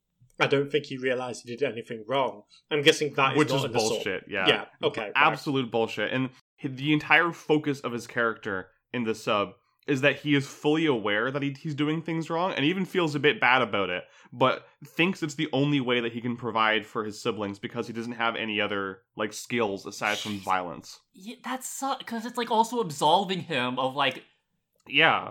the the like- murder he does. Yeah, and like the at the end, instead of Yoshi being like, "Oh, you know, he uh, had, you know, preyed on such a weak-minded man," instead she says, you know, basically just says, "Cool motive, still murder." Essentially, she's like, "I I understand why you did it, but I can never forgive you." Yeah, and that's that's that's all you need. That is that is that is all you need for that. And what a dang shame because like the way he's very like lackadaisical, being like, "It's just business, Yoshi. It's just business." And I don't know what I was trying to do with that voice there. I'm sorry. Jeez. It was pretty Uh, good. It was, it Thank you. bad. Thank you. It's just it's just business, Yoshi. Uh like I I think that's like like there is a like dark comedy to it about like him like stabbing Yashimon and then it's like, it's just business. I don't care. Like like it's it's nothing to him. But that like I think is very effective, right? Like it is him doing something horrible, and then him be like, hey, it's just business. Like that's all. That's all it is. I don't really care. Like I'm going to kill you. Uh, I'm gonna beat you and your friends, but it's just like no hard feelings type of thing. Yeah. And I think it's very like interesting and effective and sort of showing like the lack of morals he has and how he's so single-mindedly focused on taking care of his family. Like in a way he does have some morals, but the the focus of of caring and sending money to his his brothers and sisters takes precedence over like, you know, basic human decency, right? Yeah. And like yeah, like it's a shame that we couldn't have we couldn't average those two out and remove the creepiness, but keep you know his entire fucking character motivation Yeah. intact. Yeah, I, I yeah, it's it's a shame, like, because I can definitely I can definitely see the angle of like, even though I, was, I wasn't actively thinking about it at the time of watching the episode, but I can certainly see the the um the idea of like that being portraying him as, you know, yeah, potentially mentally handicapped, and like that's not great. Uh, Yeah, that's not, and- some- and that's not re- something you want. To, yeah, that's not something you want to accidentally end up, but uh, let alone like intentionally. So And then it's Um, like to, to do it at the expense of like uh reducing his character just sucks. I yeah I, yeah there is there is a part of me that does enjoy that does like that he was like un- unrepentant like sorry that's not the right word but like an unambiguous freak I guess like No, yeah, I He- I he was- that's he was- don't get me wrong. he was romantically and I guess sexually aggressive you know he was um you know a mur- he's a murderer and so on you know he's capitalistic he is the guy who sucks. Yeah, exactly. Like that. That is that is made clear, and and the and the the, the bit at the end about oh how he's actually doing it for his family. I actually was kind of like, uh, you, do we need this? Do we need this? Like, can't he just be a dickhead? But I guess yeah, that's what, because maybe at- that's what in- Cookie's for. I don't know. Yeah, like Yeah. at first, um, like he's like, "Oh, I got to get money for our date," and you think like, "Oh, like is that a, a dub thing?" Because that feels like a dub thing. He yeah, he he he's like creepy, but he doesn't say like, "Oh, I need the money for our date" or whatever. For our Like, he, for our consummation. yeah, he just keeps saying, "I need the money," and Yoshi says, "Whatever could you need it for?" And she, he's like, he's like, "It doesn't matter. I need the money." Ivan Ivan is the guy from Achewood that has the "I'm the guy who sucks" plus I got depression shirt. yeah, he's Ray. Yes, thank you. I don't know enough Achewood. I just know I just know this one and then the speaker sneakers. Anyways, um, I The will rest of- say, um, Sorry, go on. no, go ahead. I was gonna say the rest of it's pretty good. Yeah, I like the um the bit at the beginning um of Yoshi taking the barrel and smashing the Gizmon and then falling. I've never seen One Piece that feels like a One Piece bit to me for some reason. no, you're you're so correct. like it doesn't feel like a did like I feel like I feel like I'm looking at like Nami One Piece like smashing a marine over the head and then falling and then like Luffy has to do like the rubber arms to catch her or something. It was very funny. It, yeah, it, it's a it's a weird bit of like physical comedy and so on, and like I, I find this arc so. I don't know. This is definitely the episode that I would say has the most like comedy in it, uh, almost entirely it, in the first it half. almost shouldn't. Yeah, like it's it's a strange thing, and it's clearly it's clearly them just trying to like break up the you know the arc because last episode was definitely I would say pretty much devoid of comedy. You know, for, if, other than other than like the Marcus falling in the drink. Um, yeah, like I- just it's like very basic physical comedy. yeah, exactly, and like this this felt like a more of like a okay, we're gonna we're, we're flicking to another character's POV. Let's let's do something a bit different after you know um Thomas existential crisis hour. Um, Yeah. and um, it, it it it's fine, you know, but um, it's definitely odd. Um, but I do I I do like that they they do a nice like the whole thing with Yayamon. Yash Yashamon. Ah, Yashamon. yeah, Yashamon, thank you. Um, the whole thing with him coming in, and they basically just use him as like an excuse to be like, okay, no, comment, no, funny times are over now. Like, like this is this is something like her Yoshi rescuing the Tanemon, and then and then Yashamon getting murdered. It, there's definitely like a okay, this is the cut off for comedy. No more jokes now. Uh, although I did laugh so hard at Crowmon getting kicked Um, yeah, and and and uh, Falcomon getting Valerian, like those are good. Like that's Yeah. that's very funny. they do. Um, they- they- those were really good at like setting up, like, oh, here's Cookie, here's his deal. Remember? Yeah, or Um, like I think Lalamon is pretty funny this episode. Yeah, Like she's like she's like literally challenging like Ivan, like yeah, like I'm gonna fight you, and if I win, like you have to stay away from her. yeah, I, I really like the whole thing of like Lalamon slash Rosemon and um, the Yoshi being in complete agreement that this guy sucks, and then at the end being in complete agreement, this guy sucks and needs to die. like, Yeah, we, Like the the the the part where he does like the the milkshake or the smoothie thing, and then Rosemon's like, "Well, those those smoothies at the mall are pretty good." Kidding. I'm like, okay, like Lalamon, like you're getting your chops in, and I appreciate that. You're putting in the work. uh, yeah, yeah, Like, and then all, like all, all those attack names as well. Like it, it's so and then the it's cutaway. funny. Yeah, the cutaway with Yoshi like stood there like this is the stupidest fight of all time. yes. is um, it's pretty good, pretty good. like I appreciate like that they do have like those like little funny bits to sort of like break up how intense like parts this is. Like yeah, like a baby Digimon almost got like disintegrated. Like Yoshi nearly got disintegrated. Like etc. etc. Like it it helps a little bit, especially when the end of the episode is what it is of like Kouki like absolutely destroying Falcomon. Uh, Crowmon getting messed up by some uh some Gizmon, etc. Yeah, yeah. This I felt like this episode. Um, it, it it feels very I don't know. There's it, it's there's a lot going on in it, but like not just in terms of like events because there's only like in terms of events only so much goes on in it. It's not it's not Yeah. like massively dense in terms of things that happen, but in terms of like the jumps between different like tone and like different like personalities and it's like it goes from like comedy to like this sort of like okay you're supposed to find this abhorrent and then and then and then suddenly it's like it ends on like a chase scene of sorts like it's it like a sort of a desperate moment and Yeah, it's it's very like um like tense and suspenseful at the end of like the bomb ticking down and whatnot. yeah yeah it's it's cool like it it, it feels I- it feels like I've not seen this much Digimon stuff that kind of juggles this stuff. It almost reminds me a bit of like our war game, I guess. Come to think of it, like the whole notion of like there's this sort of race against time element, and then there's like random comedy thrown in, and then you have like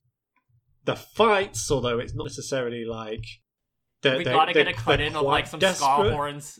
We Yeah, gotta get a cut in of some skull horns as Kouki like lariats uh Falcomon. I I had a thought after watching this arc, and I don't know what you'll think about this, but like I think, and maybe it's because I've been watching like Pluto, and like the idea of taking a random arc from like an anime series and like blowing it up is like such a fascinating concept to me because of watching that, and you know. But I feel like you could take this, could take this these three episodes, and make a real cool movie.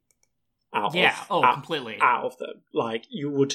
I'm not sure what you'd do in terms of like setting it up for the uninitiated, but assuming that's not something you need to worry about, like like imagine it like I don't like know. a really big OVA type of thing. yeah, like like the like the you know like those original like Stardust Crusaders OVAs or whatever. Like Uh-huh. the, the I I bet you could do something really cool with that, like whilst following some of the a similar structure to what's already in here, because it's just it's just it's just neat, and I feel like with adventure as well.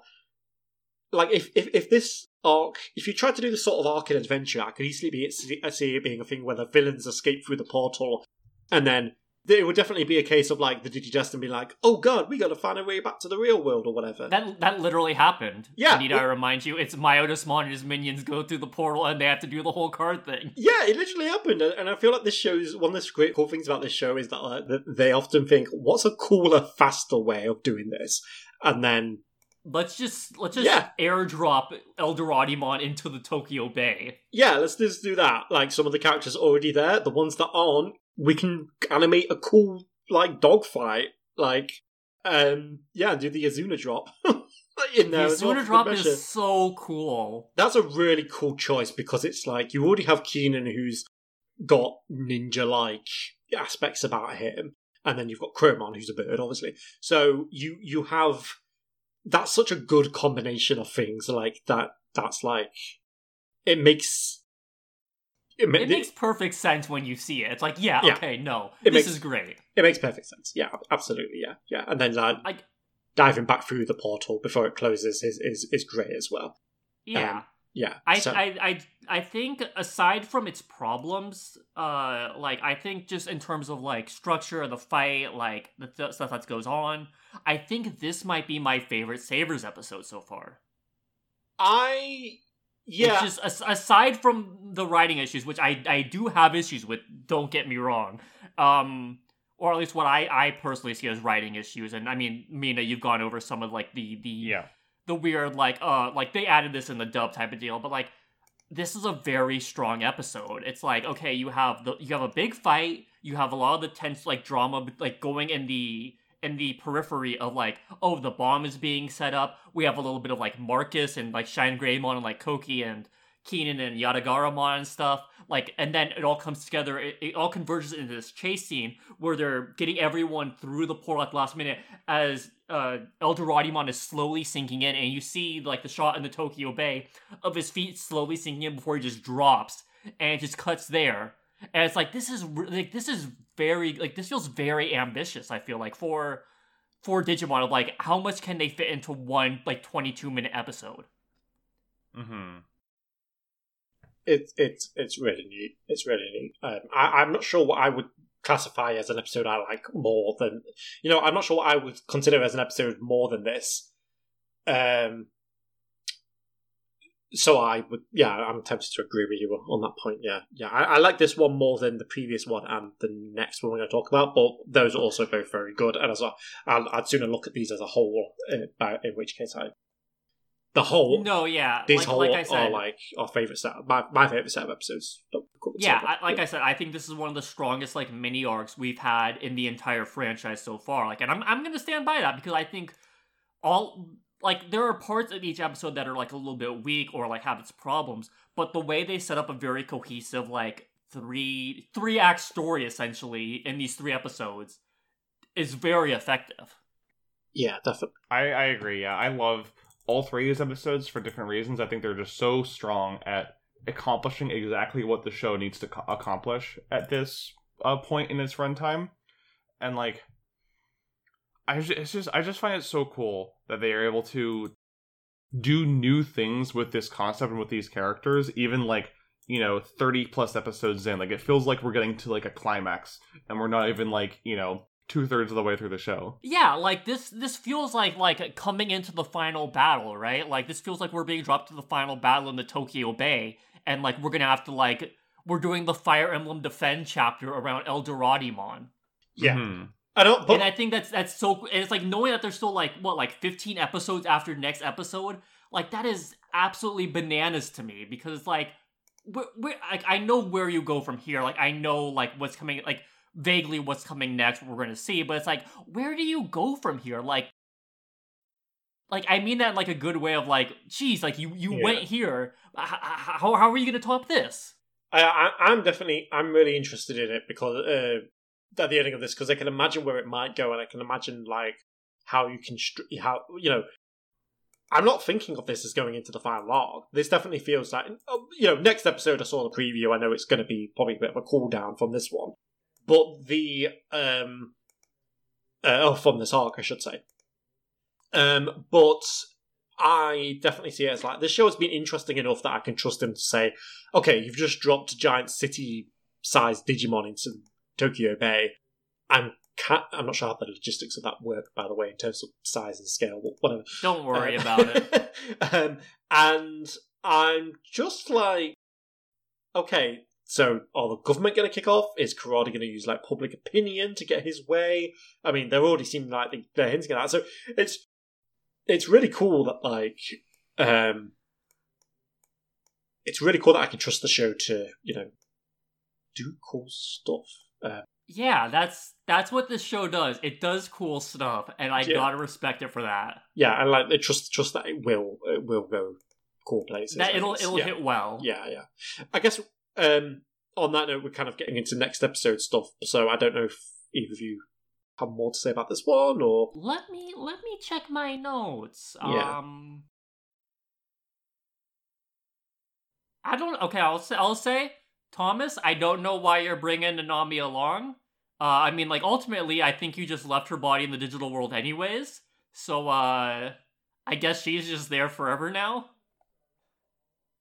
Yeah, I, Like he's carrying her along as he's like going to like hiking back to get to the city, and then it's like, and then he's like, "Okay, Mirage Gaogamon, we have to go." It's like, did, did you just leave her body in the woods? Is she dead in the woods now? To the woods with you. Woods now.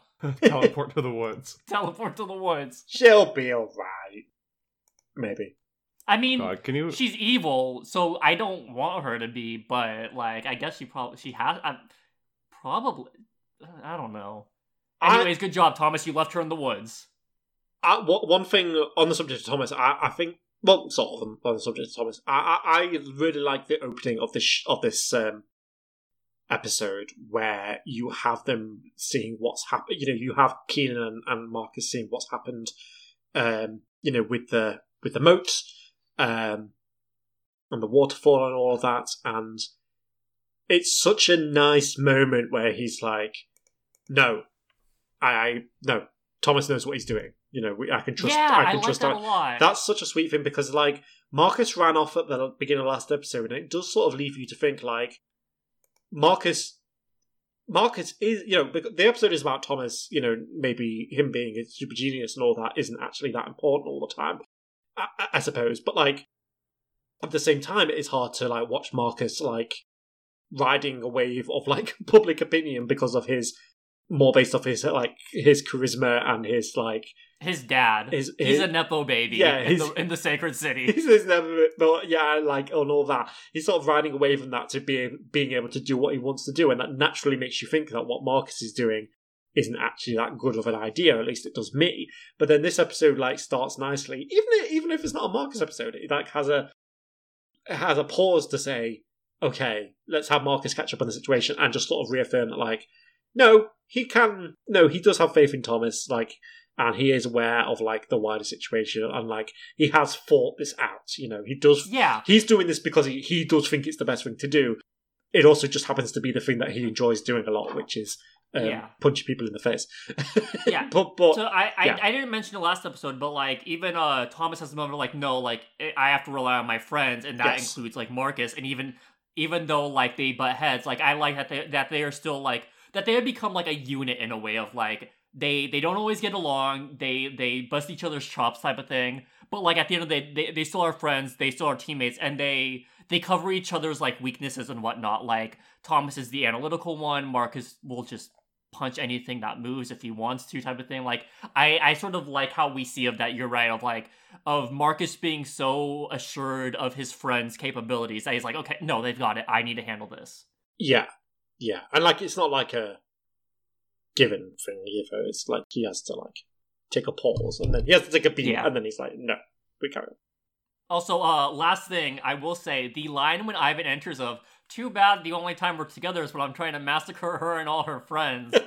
Like that's just so funny. It's like, that's like Of course, I would never say that out loud. of course i would never say that out loud. And then and he's like how did she know i was here? I was being quiet. Yeah. She must be looking for me day and night like I am her, and she sensed my presence near her. I'm like, okay, like this is weird, but it's also giving getting a sensible chuckle out of me. Yeah. yeah this- Just a sensible one, not like not like a guffaw, Not, I- a, not a hearty chuckle. Not a not hearty a hard, chuckle. very sensible. I am glad this dude is probably done because I don't know that I need any more of this like trope. But like Complete. No, you're completely right. what we had of it, ow, ow, ow. Yeah, it, it was it was You'll up there. always remember, it was up for better and worse. cool. Shall we? I'm a yeah. Do we want to take a break real quick before we cover this last episode, or y'all, Yeah, y'all want to go right into it? let's let's take a quick break and then and then get into it. Okay, sounds good. We'll take a quick break and we will be back with episode 33 of Digimon Data Saver Squad. Hell yeah. Ka-chow. Ultimate friends to the boys and girls. Hey Digimon, hey Digimon. Champions of the digital world. Seven young kids go to camp for the summer. Wind up living in a digital land where everybody gets to meet his own Digimonster, a digital companion, a digital friend. A Digimon in training to Rookie, and to and an Ultimate. Are gonna save the digital world for me. Are gonna save the digital world for you. Hey Digimon, hey Digimon. Monster friends to the boys and girls. Hey Digimon, hey Digimon.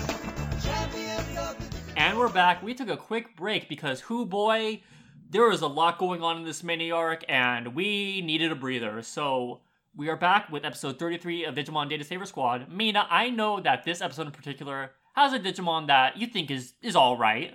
the the only appearance of my favorite Digimon of all time in the anime, and it's a, it's a kind of ugly palette swap, but you gotta take what food you're offered. He's got the Leon the chameleon from Star Fox Assault face. Wow. Yeah, they also they also move the eyes down for some reason compared to where they are on the on the official design. But whatever, it's fine. It's fine. Leon Powalski, that's his name. Um. So do you do y'all want to just jump right in? Let's Yep. jump right in. I'm sure in this picture of Leon Powalski because his dang face reminds me of Leon, but Very very appropriate. All right, so we are on to episode 33, which is called in English the final biohybrid battle, and in Japanese, the final showdown, Kouki's ultimate evolution. It was first aired in Japan on November 26th, 2006, so right around the release of Twilight Princess, actually, fun fact. And in English on June 23rd, 2008. This episode was written by uh, Akatsuki Yamatoya and it was directed by Makoto Sonata. So, we pick up pretty much right where the last episode left off.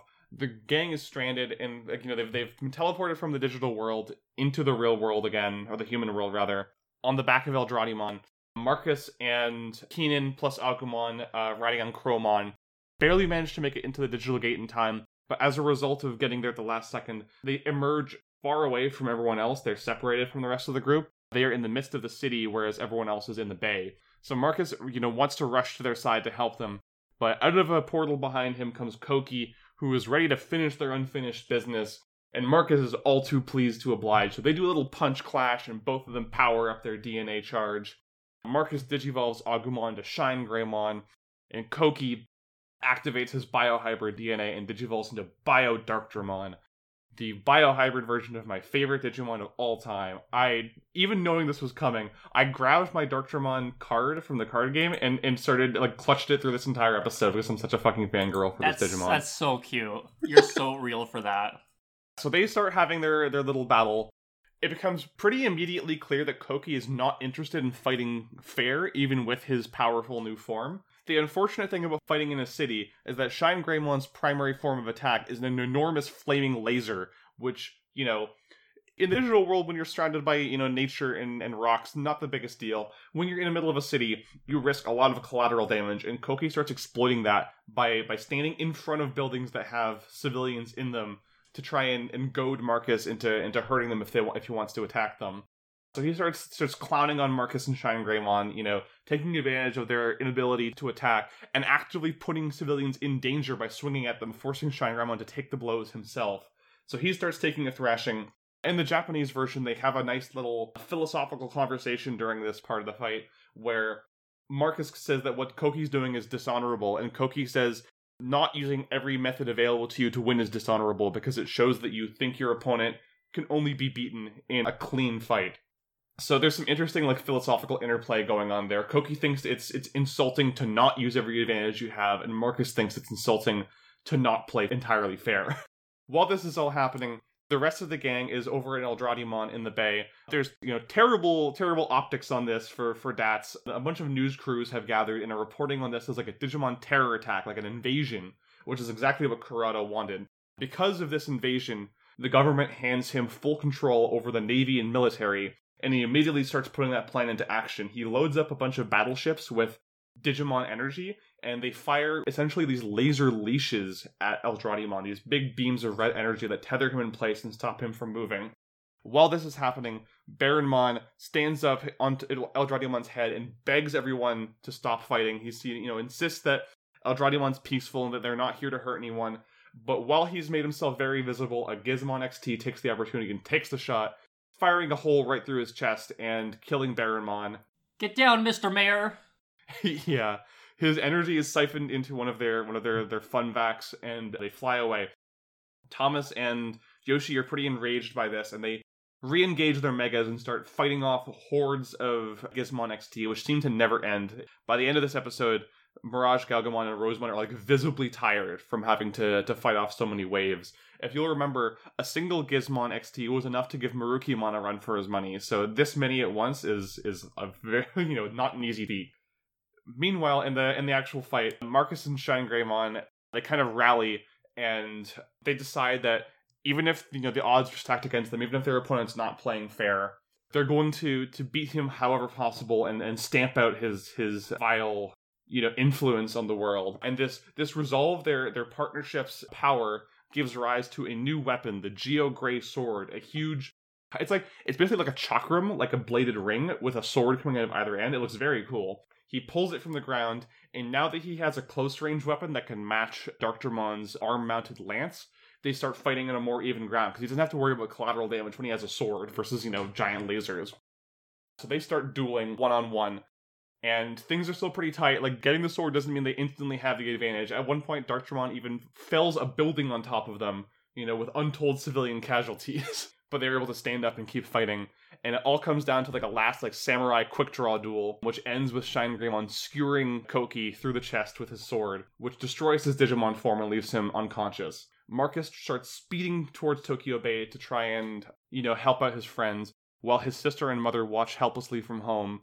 And while he's en route, Kurata takes advantage of Eldoradimon's immobilized state to summon a weapon that he calls the Gizmon Javelin, which is a bunch of Gizmon coalescing together into an enormous, like, lance, essentially, that's hovering in the air above Eldradimon. And Marcus is rushing as fast as he can, but he can't quite make it in time. The lance drops and impales Eldradimon, it eradicates it completely, along with most of the Digimon still inhabiting it, leaving our team thoroughly defeated, you know, looking terrible in the eyes of the public, having lost the, the Digimon refugees' last hope for salvation. Kurata's plan advancing at a truly frightening pace as he siphons up all of Eldradimon's data into his Gizmon XT's vacuums. And right before the episode ends, Thomas gets a visit from some strange men in black who ask him to come with them. And that's kind of where things leave off, is on this this very dire, hopeless note. The fact that they the Japan just immediately gives Kurata a giant missile and says, "Hey man, go nuts." Yeah. It's it's definitely it's definitely like it's funny how the news talks about Kurata as like a guy people will know, like he's like the Doctor Fauci of like Japan or whatever. Like, is that that The seems un- that seems unlikely? Yeah, that seems unlikely. I'm just gonna just gonna Just just a little bit. just gonna throw that out there. Just gonna just gonna say that. In my opinion, unlikely.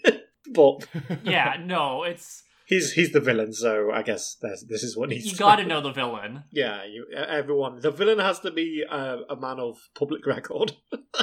or Yeah, whatever. exactly. Yeah, it's it's funny, but um, Man, what an episode. What an episode. I'm like I'm kind of in awe of like what's happening. Like I I I talked to my dad. I was like he's like, "Oh, how are like the episodes?" And I was like, "Oh yeah, like uh so uh the bad guy took a giant missile covered in Digimon and dropped it on a giant c- uh, Digimon city and he's like, "Oh, that's uh that's pretty dark." And I'm like, "Yeah. Yeah, like Yeah. it feel it feels weird talking about like, whoa, this is the darkest Digimon's ever gone, but it kind of is. Like, yeah. Like it's not like dark in like an edgy way. It's like just dire. It's, like the yeah, it's they, very dire. they lost, and the consequence of their losing is, you know, this sen- this sentient creature, this big majestic um, beast, is is ruthlessly gunned down, and all of the the Digimon it was sheltering are either homeless or dead. Yeah. So like, it's it's messed up, and even like some of the the individual stuff. Like, I'm so surprised they didn't censor uh, Shine Greymon impaling Kouki. Yeah. It just fully shows it on screen. Um, and the, considering they were editing out punches last episode, it's pretty wild. It I thought was it me or did they edit out the uh the blast that hit Baromon cuz he gets hit and I'm They- like I didn't see anything. They absolutely did. It's one of the most Okay. baffling changes in this episode. Cuz Like, I was like I'm like, "Oh no, you got hit by nothing, Baromon. What are you going to do?" Like I really, Yeah, I'm just the- like, "Huh?" The Japanese version has like a slow mo shot of the the blast going through his back and out his front, and then his hole and his chest both have a, uh, or his, his cape and his chest both have a hole in them. We missed out. Yeah, it's it's so bizarre what they choose to censor versus what they they let uh, slide. But I guess Kouki's a villain, so it's okay to have him get skewered. Baromon's a good guy, so it's not okay to show him get JFK'd. True. Yeah. Get down, Mr. Mayor. It's good that they defeated the racism at last, at least. So, yeah, Gizmon did us all a public service. yes, precisely. uh, I feel like um, that can't be good for like the the uh, the aquatic life, right? Like dropping that giant missile into like I mean, No, it's with I like don't- digital energy. I don't think Eldradimon's presence was very good for the the the life either. That, you know what? That's fair. Yeah. The untold uh, environmental consequences of dropping the javelin Gizmon into the Tokyo Bay. yeah. Yeah, not. I, I do think it's interesting, like the way they show, like they sort of show it last episode and this episode of like the way like things are getting flooded like right by the coastline is like yeah, like this is kind of like an interesting thing, like a cool thing of like yeah, of course, like like right by everything would get flooded when you place like a thousand foot tall giant turtle city, just Yeah. drop it into the ocean. you just drop Discworld Yeah. into the middle of Tokyo. Like, it's, it's, it's exactly. this is yeah. going to happen. Uh, but yeah, I, I, I, the ending of this does leave me with a lot of like questions of like where it's going to go. Why next, is Thomas it's being great. picked up by some random men and going into a helicopter? Gaomon could have Gaomon could have fought them off as Gaomon. I will okay. I will say they they changed the line in the in the sub. It's a bit more indicative of of what's happening. In in the sub, the Men in Black say, "Master Toma, we've come for you." Master Toma. Yeah. Mm. Did you watch the episode preview? I di- I'm I'm keep I'm keeping myself uh blind going here on out because Okay. I I want to. What surprises that there may still be for me, I want to be surprised. Fair dues, fair dues. Well, I watched it, yeah, and, and that makes that makes a lot of sense. Um, the, the yeah, because in the sub, they de- in the dub rather, they definitely seem like oh, the hired goons are here to like specifically kill Thomas. Arrest Thomas, Thomas, I and guess. Thomas only. yeah, no, these are these aren't arresting guys. These are these are punch you in a dark alleyway guys. These are put put Thomas in the Supermax prison. no, Sloan. They're here to kill Thomas. This is what I'm trying to say. Then there there was no there was no law being enforced here. This is just plain up. These dudes are here to assault Thomas to to the point of death. But no, no, yeah, they're, still being like People die when they are killed. Exactly. Tom, 2024. you got me. Um, yeah, uh, that that subline makes a lot more sense. Yeah, definitely. Um, but it is it is funny watching him just like sat there in the helicopter, just like looking. He looks like so upset. Like he looks kind of like angry about it too. He's just like he doesn't even like look at them over like over uh, where they're at. He's just kind of like mm, yeah, he just. just angrily sitting there. he just looks gone. He's just like, well, this is my life now. He might as well be like the, you know, the Smiling Friends episode with the, um, with the the guy with the like the gun pointed to his head like co- all, all the time. Mike Mike Stalaska. Yeah, yeah. It's just it's just that. That's Thomas. Just just Photoshop the gun in there and and and yeah. Um, but that is uh yeah. He he's looking distraught. Yes, but yeah. For most of this episode, other than like that, and then Eldradimon getting impaled, um. This is this is Marcus and Kouki's episode, and yeah, I I like that civilian casualties are something they're actually worried about because this has not been. I feel like this hasn't come up yet in this show too much, and it also hasn't come up. It hasn't necessarily been a huge point of concern in Digimon in the past. The closest that I can think of is during the Myotismon Monarch when like they were taking human hostages, but like they weren't too worried about like this thing. He was just giving women anemia off screen, and that was it. Really, like he didn't like. yeah, He talked a big talk, but he didn't do much. No, exactly. Yeah. Whereas this is immediately like, do you want these people to die? and he's like, uh, no, I guess not. Actually, See, my first my first thought was of the um the Black War Greymon, War Greymon, Imperial Dramon fight in Zero Two, where they go into low orbit, and it's like I I think that's interesting, like because it's like oh yeah, like they're just there to like sort of duke it out, but no, Kouki doesn't like would not be at all like chase after Marcus because he's just like I'm gonna just kill these people then. Yeah. Yeah. It's it's a I- very I it's, a, love- it's a very cool like um difference of how they handle it.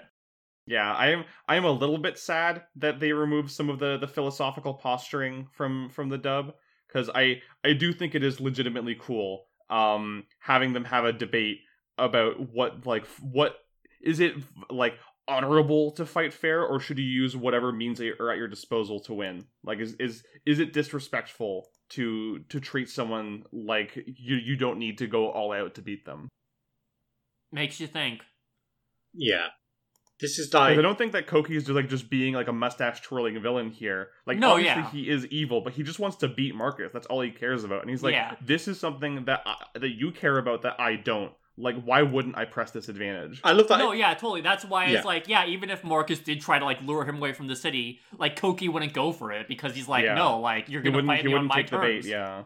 Yeah, I do. I do like that Kouki is like. I, however, have no problem murdering civilians. like, You have morals, but I don't. I don't give a shit. Like, I, I will, I will gladly, uh, I will gladly do this. Do not care. but um, They do the Tekken intro when they fight of just both of them punching each other's fists. it's so good. I, It's I so love the good. I popped off. and the fact that both of them activate their DNA at the same time because of that. It's it's fantastic. It's peak. That's what the kids call Kino.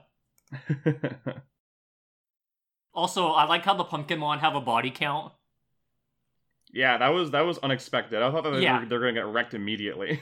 Yeah, I, they have a higher body count than Pumpkinmon does in Ghost Game, the show where lots of people like get like uh semi gruesomely killed, which I think is very funny.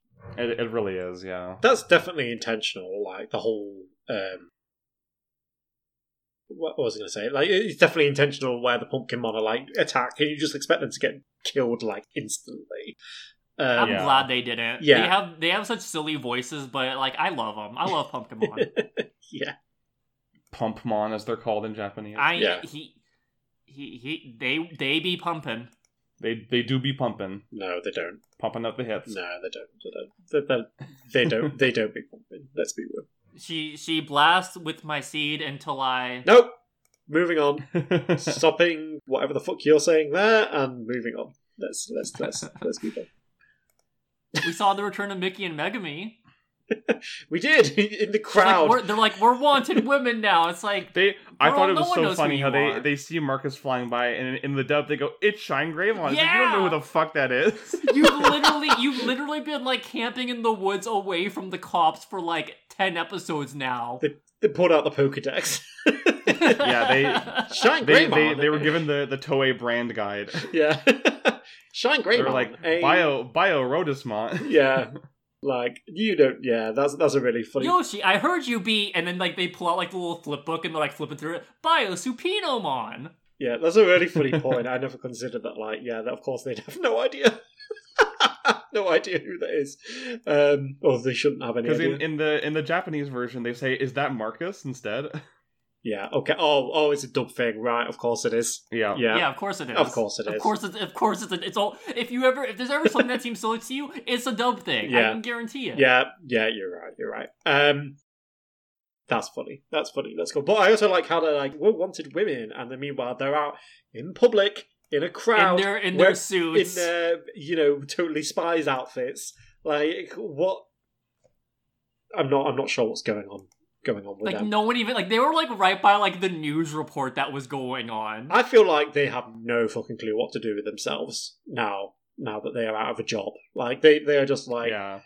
well, their, their job was their life. They're like Yamaki. It's like all they're doing is, is staying at home, eating day old bagels, and smoking cigarettes. yeah, they're not like they're not like the the, the women from uh, Hypnos who I forget the name of, and I should know. Riley and uh and Tally. Right, Tally, yeah, yes, like, thank you. like, they're not off swimming and buying bagels or whatever when they're when they're not at work. Like Mickey, Mickey, Remember Mickey- when they tried to make Riley like a Bond girl for that one episode? That was so weird. Yeah. That's so Uh, funny. What do you mean tried? They succeeded. Let's let's be real. Okay, you know what? You're right. Yes. You're right. I gotta I gotta give it to you. yeah, Uh no, it's like you look at their resume and it's like only position is just like dad's operator. yeah, and the rest was just chilling. just chilling. Well, wh- why was why do you have this big gap in your resume? Uh, we were we were wanted criminals, and they they don't apply to places like on their own. Like they apply as a u- like, they have one shared resume. Like like in Step Brothers. Yes. uh, Amazing. They would have one shared resume. Let's be No, you're real. you're so right. I'm glad they're back though. Like even though we see them for two seconds, and I'm sure like we're barely gonna see them again. I'm like, yeah, like they're back. I'm happy about that. I mean, you still haven't you still haven't seen their ultimates. Oh, they get ultimates. Of course they do. Oh, cool. Yeah, I'm excited about that. based on based on precedent, I would not guess that they will get ultimates. That's actually somewhat Yeah, su- this, somewhat this show is all about egalitarianism, and even nice. they have megas as well. Their megas never appear in the show, but they are like they are they're all over them the like the expanded media for Savers, including the card game. Oh, that's cool. Oh, brilliant. Uh, they're charging their digisouls is them kissing each other. Tell me love I'm wrong. that the the the the Chessmon deck in the in the card game isn't called Chessmon. People call it Chessbians. Good, as they should. Well, like, like, like they're really good actors. Okay, Nokia. Classically trained. No, it's it's uh Agumon and Gabumon. Thespian, but I thought you liked guys. nice. Tales of Symphonia did that joke first. As much as I respected in Cyber Sleuth, we gotta pay respect to the classics. Uh, it's Nam. It's all. It's all Namco, isn't it? They get to. they can. They can recycle some of their some of their old work. Uh, oh, right, that is they're both Namco. yeah. Okay. But I guess you know what? You know what? Fair play. Yeah. Yeah. Um, Mina, question. yes. Uh, is that um? They call it the digital hazard system, like those bit laser beams. I bet that's Yeah. not what it's called in the. In the No, sub, the the digital hazard system is a different term that they're using improperly, unfortunately. Of course, of course. Um, the the digital hazard system is the um the the mechanism by which they are sucking the data out of Digimon. that is pretty hazardous, I would say. Yeah, Yeah. the digital hazard is the powerhouse of the cell. Um, I like that. Um, they are just straight up like, um, it, it, it, Matt Gaogamon and Rosemon. Uh, Thomas is just like straight up like, yeah, you need to go and destroy those ships. Yes! like there was no, there was no like, it, it, there was. It, it's giving um, World Tour flashbacks when they're when they're you know the Russian military or whatever it is. Uh, you have to. We'll hold off the Chinese yeah, military. that- that's it. It's like Yeah. it's been so long, but finally, Digimon are back fighting the military one on one. Not How how quickly Thomas went to you have to take out those navy ships. I'm like, man, I love you, man. yeah, it's great. I knew I liked you for a reason. It's great. Like a lesser show would like um, hum and ah about it, but like this show is just like, yeah, we don't give a fuck. I guess it's. I guess. it- Yeah. I mean, I, I'm not. I'm not overly surprised Those- coming from Japan. And those that, but those ships are complicit in an ongoing genocide. You gotta take them out. Literally true. yes, Literally true. yes, exactly. Yeah, yeah. Oh, if only Digimon were real. Um, so we can. if Uh, only they were real. yeah, If only they were real, then the the event. The event will happen any day. Oh, I thought you were talking about a different event that did happen in Digimon that would have happened here. No, I mean, I mean, do you not know about the event? No, I know, I know Yeah. what you mean. I know what you're talking about. Okay, Yeah. okay. I need to. I need to. I'm just gonna like look the up as like uh, as like on the side because I'm just like Only, only real ones know about the event. the event. Yeah, yeah, The happening. yeah. I need to. God, that's been it's been so long. That's such a yeah. Like googling it doesn't give any any like immediate. That is answers, such a so- deep cut. Yeah, it really is. Um, the real ones know. Uh, but yeah, like I, I'm. I'm glad. We're not going to elaborate, but if you're a real one, you know. Yeah. Um, I, Welcome to the Novacast, where you get your most infuriating inside jokes. okay, all right. I- you know what? You know what? Because of that, I feel bad now. So I will try and explain it. This this was something on a like a Digimon forum from like way back when. I was not a member of this forum. I remember hearing about this through another forum I was on at the time, as you know, back when there was more than four websites on the internet. Um, and this was a Digimon fan forum where the the, the people obviously it was probably just kids, you know, but like they they It was probably kids and just adults who wanted to ruin like kids' days. Yeah, but Yeah. there was there was this post or thread or something about the uh, the event, which was basically the moment when Digimon become real and show up in the real world. and it could have just, had it all. and it was just like the the event is going to happen any day, and it was like I believe in the event and all this stuff, and it's just like okay, all right, oh, oh, you know, I, hey, I like the show too, but you guys need to chill out. you guys need to chill out. so um, the event never came to pass. I think I, I I feel like they threw out a date, and I'm sure that date has been and gone decades ago at this point. But um, but yeah, it was a it was a fun. I I once read a long time ago. Um, but yeah. Anyway, You will get the deepest cuts on the NovaCast. I can. That is a guarantee. um, I guess the event would be like uh, um, El El Dradimon coming through the portal. La- landing Yeah, that's the that's the event. that's the event. the, the, yeah. ran- the random Eldradimon event. It was it was actually viral. It was an ARG. no, it's It someone- was like the people who were making the show talking about the event, but it was the hype up Data Squad. someone on Kurata's team was just um, they just leaked leaked out the plan the plan, they had to be anonymous. Um, and then the, the, Nintendo ninjas got him. called in the event. Yeah, exactly. Yeah, the Karada ninjas. Um. Yeah, but anyway, yeah, I, I did I did find that amusing when they're like, get out there and destroy those ships, and then a few minutes later they say it again. you know, they're like, no, wait, okay, no, go destroy those ships. they don't destroy the ships. I, I don't I don't think do they? No, no, No, they don't get to do that. No, but you know, They should have destroyed him afterwards, like angrily. yes, Like, how dare you? Yeah, I mean, I'm, it's probably a good thing that the show doesn't seem to be pretending that this isn't like the- the show doesn't seem to be pretending that it's set in America because if it was, I feel like they might be regretting it at this point. At this point Yeah. in the show, but um, I feel like uh if you're a random bystander okay, if you're a random bystander, you see this turtle drop into the bay.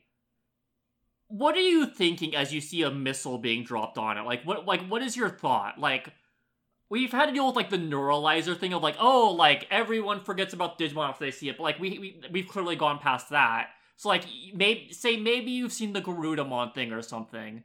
Or like like yeah, like the big invasion. Like but like what do you you just see a turtle just standing there like in the bay? Like what are you thinking as you see that missile dangling above its head? I'm mostly thinking. I don't think I'm thinking, oh boy, destroy it.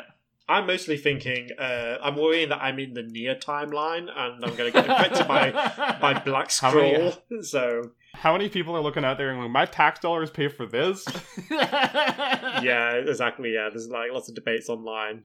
Um, that would be that would be an interesting event to happen in a time when Twitter was actually good and did not suck ass. But um, Start posting like you're watching Eldradimon about to get nuked. yeah, yeah. Instead, you just get like um, pictures. It's like breaking news: uh, giant turtle is impaled by government. Breaking news: Jedi Temple is attacked. and then and then you just got beneath it AI posts like. No one quite knows what this creature is. There's some speculation. Curious. A- a- this is really happening. a tur- the, the Gizmon javelin. It's a it's a, a literal fucking doohickey. Yes. It not only erases a Digimon, but erases the idea of a Digimon. No, it's not as cool as It's that. the- It's government. It's government funded. Like it can't. That's Yeah, actually it's- that's it's a true. giz- it is, it is it's the a gizmo. anti doohickey. Yeah, it's more of a it's more of a gizmo than a doohickey, hence the name. yeah, there we go. uh, so um, I have a question. Did either Yeah. of you play Star Fox Assault? Yes, I love Star Fox Assault. That's honestly my favorite Star Fox game. First of all, taste. Um, what'd you say, Tom? Nope, haven't played it. Uh, why is this just the Aparoid missile mission? Yeah, it's great. Lit- literally, you have creepy creatures like like robot creatures latching onto a giant. This is literally the the Aparoid missile mission. It And was it was just it was just the vibe for media being developed in 2005. honestly, yeah. And I'm not saying it's a bad thing. I'm think I think I think more things should ape the giant missile mission, like wholeheartedly. But I think it's interesting how, like in the mid aughts, we've had two two Aparoid missile missions in media. Yeah, no kidding. Man, they they really just dropped a missile on him. like I'm kind of in awe of like the the lengths of which um the show went to to get rid of uh Eldrazi Because like you even think at the end, like as Shine Greymon's going, like you think like, well, of course it's Marcus. Like he's got to get there in time and like redirect the missile and like throw it into space or something, right? Yeah. It's But it's no. great. It's it's a it's a proper subversion of expectations. This is you know this is Digimon. The the good guys get there in time. They they save you know they save the world. They they kill the bad guys.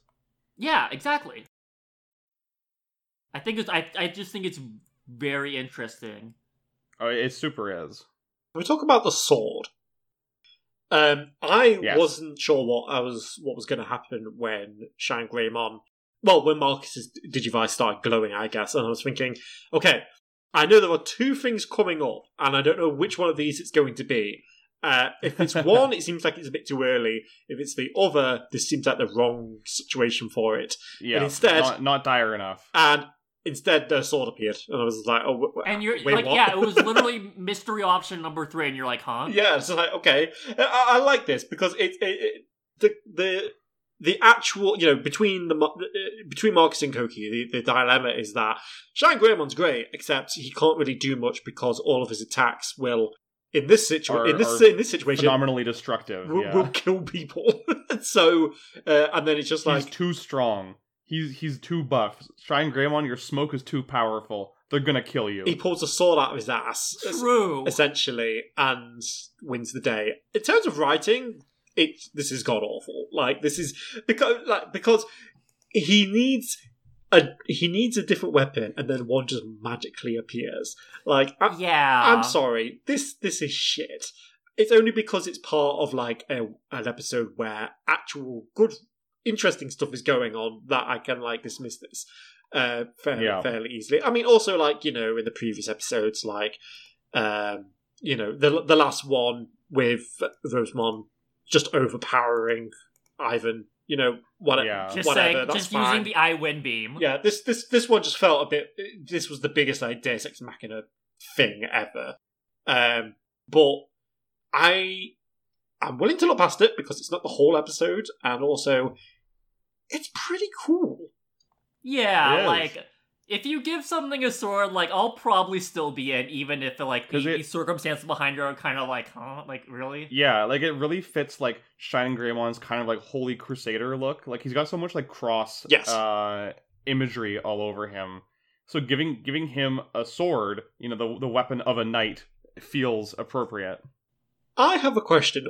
Uh, do we ever find out why this sword appears now rather than like? so- Now it's the the the the short answer is uh, Toei wanted merchandise, so they gave them merchandise. Okay, yeah, because right. you, you make the first Shine Greymon figure, but then if you make the other one with the sword, they gotta buy the new one. Because at least with like Grani, with um, you know, when Gallantmon got Grani and Tamers, like that was something that they actually explained in the plot. Yeah, They- they, they- they, they, just they just built Grani. They they wrote a plot element about that around that, and it was cool. Here, it's like because oh, you know what would have been cool? They could have had like this be a secret weapon being developed by Dats, and then like Samson drops it off, I guess, or something. Yeah, That would have been cool. no, Samson's dead. Remember, they they he's gone. Oh, uh, whatever. Uh, yeah, Mi- Mickey and Meg- They they laundered him. get Mickey and Megumi to do it then. I don't know, but like, um, Okay, I'm in. yeah, that would be been cool. But no, That'd be very. They they're carrying the sword by themselves, like slowly dragging it along. It took them months. Or fucking Homer runs in and he's like, "Here, your dad had this," or something. I don't know. I don't, I don't Your know. dad had this sword. I I don't- don't. I don't know. I don't know enough about Spencer to, to, to, to be saying stuff like that, I suppose. But, you know, Spencer bought this sword at the mall for you, Marcus. yeah. Take it. it's your destiny. so, yeah, anyway, um, the. Um, well, it was it was cool, and you know, rule of cool. I think can Trumps get, all. can get you. Yeah, yeah, you're right. It can get you pretty far. It trump. It, it- yeah, it doesn't trump everything. Like you still need some good writing, but it can it can help smooth it can over. carry. It can carry. you. It can hard carry you. Yeah, it can hard yeah, carry. it, it, it, ca- the bad it carried writing. pretty hard in this situation. It can hard carry the bad writing as long as there's some good writing as well. Yeah. Yeah. And there was, like yeah, I said, was. this ep- yeah, I there think was. Yeah.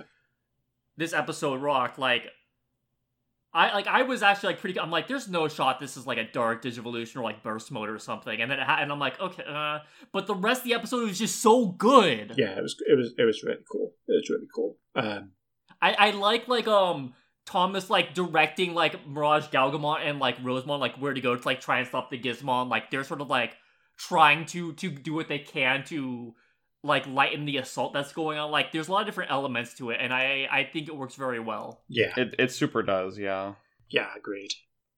I think Yoshi should have like popped another Gizmon with a barrel though. Like I think from here on out, each one one Gizmon destroyed with a barrel an episode is like the minimum I ask for. Yes, I think that's a fair ask. Call call that guerrilla tactics. Yeah. On that note, Take a lap. On that note, I'm pretty sure I wrote a joke like that in my notes somewhere and I just can't find it. So can we can we can we move on there, or we, let, let me let me do check. we have anything else to uh, talk about? Because that'd be a really good note to end it on. on that bombshell. Uh, I wrote God such Spencer is such a bum. I don't know why, but like he kind of is. Like, dude, like what? Where are you? What are you? What are you doing? Spencer wasn't in this episode. I, I I don't I don't know why I brought him up in my notes. I must have been I got mad at him for not being there about something. But bro, your sacred city you saved is destroyed. Like, come out of hiding. yeah, Even Hero's dad showed up eventually. Come on, man. yeah. This this dude. Show yourself. Show yourself, coward. That's that's it from me. Like I said, I think these are great episodes. Um, I'm excited for next week Yeah, or next episode. yeah. Me too. Me too. I'm I'm, I'm excited to see where this goes from here, and and um, yeah, like I say, I hope it stays interesting. Um, but I feel confident that it will, just based on, you know, we're two thirds of the way through the show now. Let's say, and it's uh, kept its, you know, it's kept up, uh, it's kept up the quality. So yeah. yeah, It doesn't feel like they're sort of like going off the tracks, like with where they're like they're they're heightening things, but they're not like sort of like rolling off the tracks like erratically. Like there's they've still got like things are making sense. Yeah. relatively. Uh, they got a good pace going. It's it's not too much or over the top or anything. Like it's just right. Do we? Uh, you know what would be great to know? Uh, it would be great to know if, like, some of the listeners to this podcast ha- had any similar opinions on the uh, on on this show. Um, On the squad if, of data if- savers. if only there was some mechanism by which we could find out uh, whether or not that was true. Oh wait, we do. It's called emails, and I think we have some. we have no emails today, unfortunately. Oh, okay. Um, there's been a bit, a bit of a lull in, in new reader mail or listener mail since the, the new year began, but people are busy. Yeah, Um, people are you know, busy. We cover like eight emails on that one episode, so We did, yes. Yeah, so that we- makes we up to do for it a little bit. We had to do some major catch up of our own. So, um, thank you for your patience and for for waiting so long for us to to finally cap those off. Yes. Yeah. Yeah. okay, Um, yeah, that's much appreciated. And if people want to send in correspondence, uh, where can they do that? Did we mention that? I I don't have memory. You can send your correspondence to diginovacast at gmail.com. It's D-I- G-I-Novacast at gmail uh. Yeah. Um, and uh, yeah, send us your your questions, your uh, thoughts, your retrospectives, your concerns, your ideas, your inspirations, your musings, whatever you want. We will read it so long as it is appropriate to read on air. Yes. Uh, and yeah, we just we love getting mail. Uh, we love um, when you know getting to interface with our lovely audience. So please, uh, yeah, let us know if there's uh anything that you want us to say to hear about, and we will we will take the chance to um dig into that as soon as we can. yes. Completely. I we love hearing from people and all of our listeners are very good and smart and they say very good and smart things. Because if you're a listener of the Novacast, you are clearly good and smart because you have great taste in podcasts. Correct. And if you if we read out your email on the podcast, that means it's objectively one hundred percent true. So uh, True. if you want uh, if you want to know whether you or not you have the correct opinion on things, email into the Novacast and you'll find out. When you- if I say if I loudly say true after your email, that means it's automatically true. yes. And if So uh yeah. Mina, Yeah, uh where can the people find you? What have you been up to? I am on Twitter and Blue Sky as uh, Mighty Minotaur and Minotaur, respectively. Um, I have been continuing Pluto. I'm taking it very slow because I've been savoring every episode like a fine delicacy.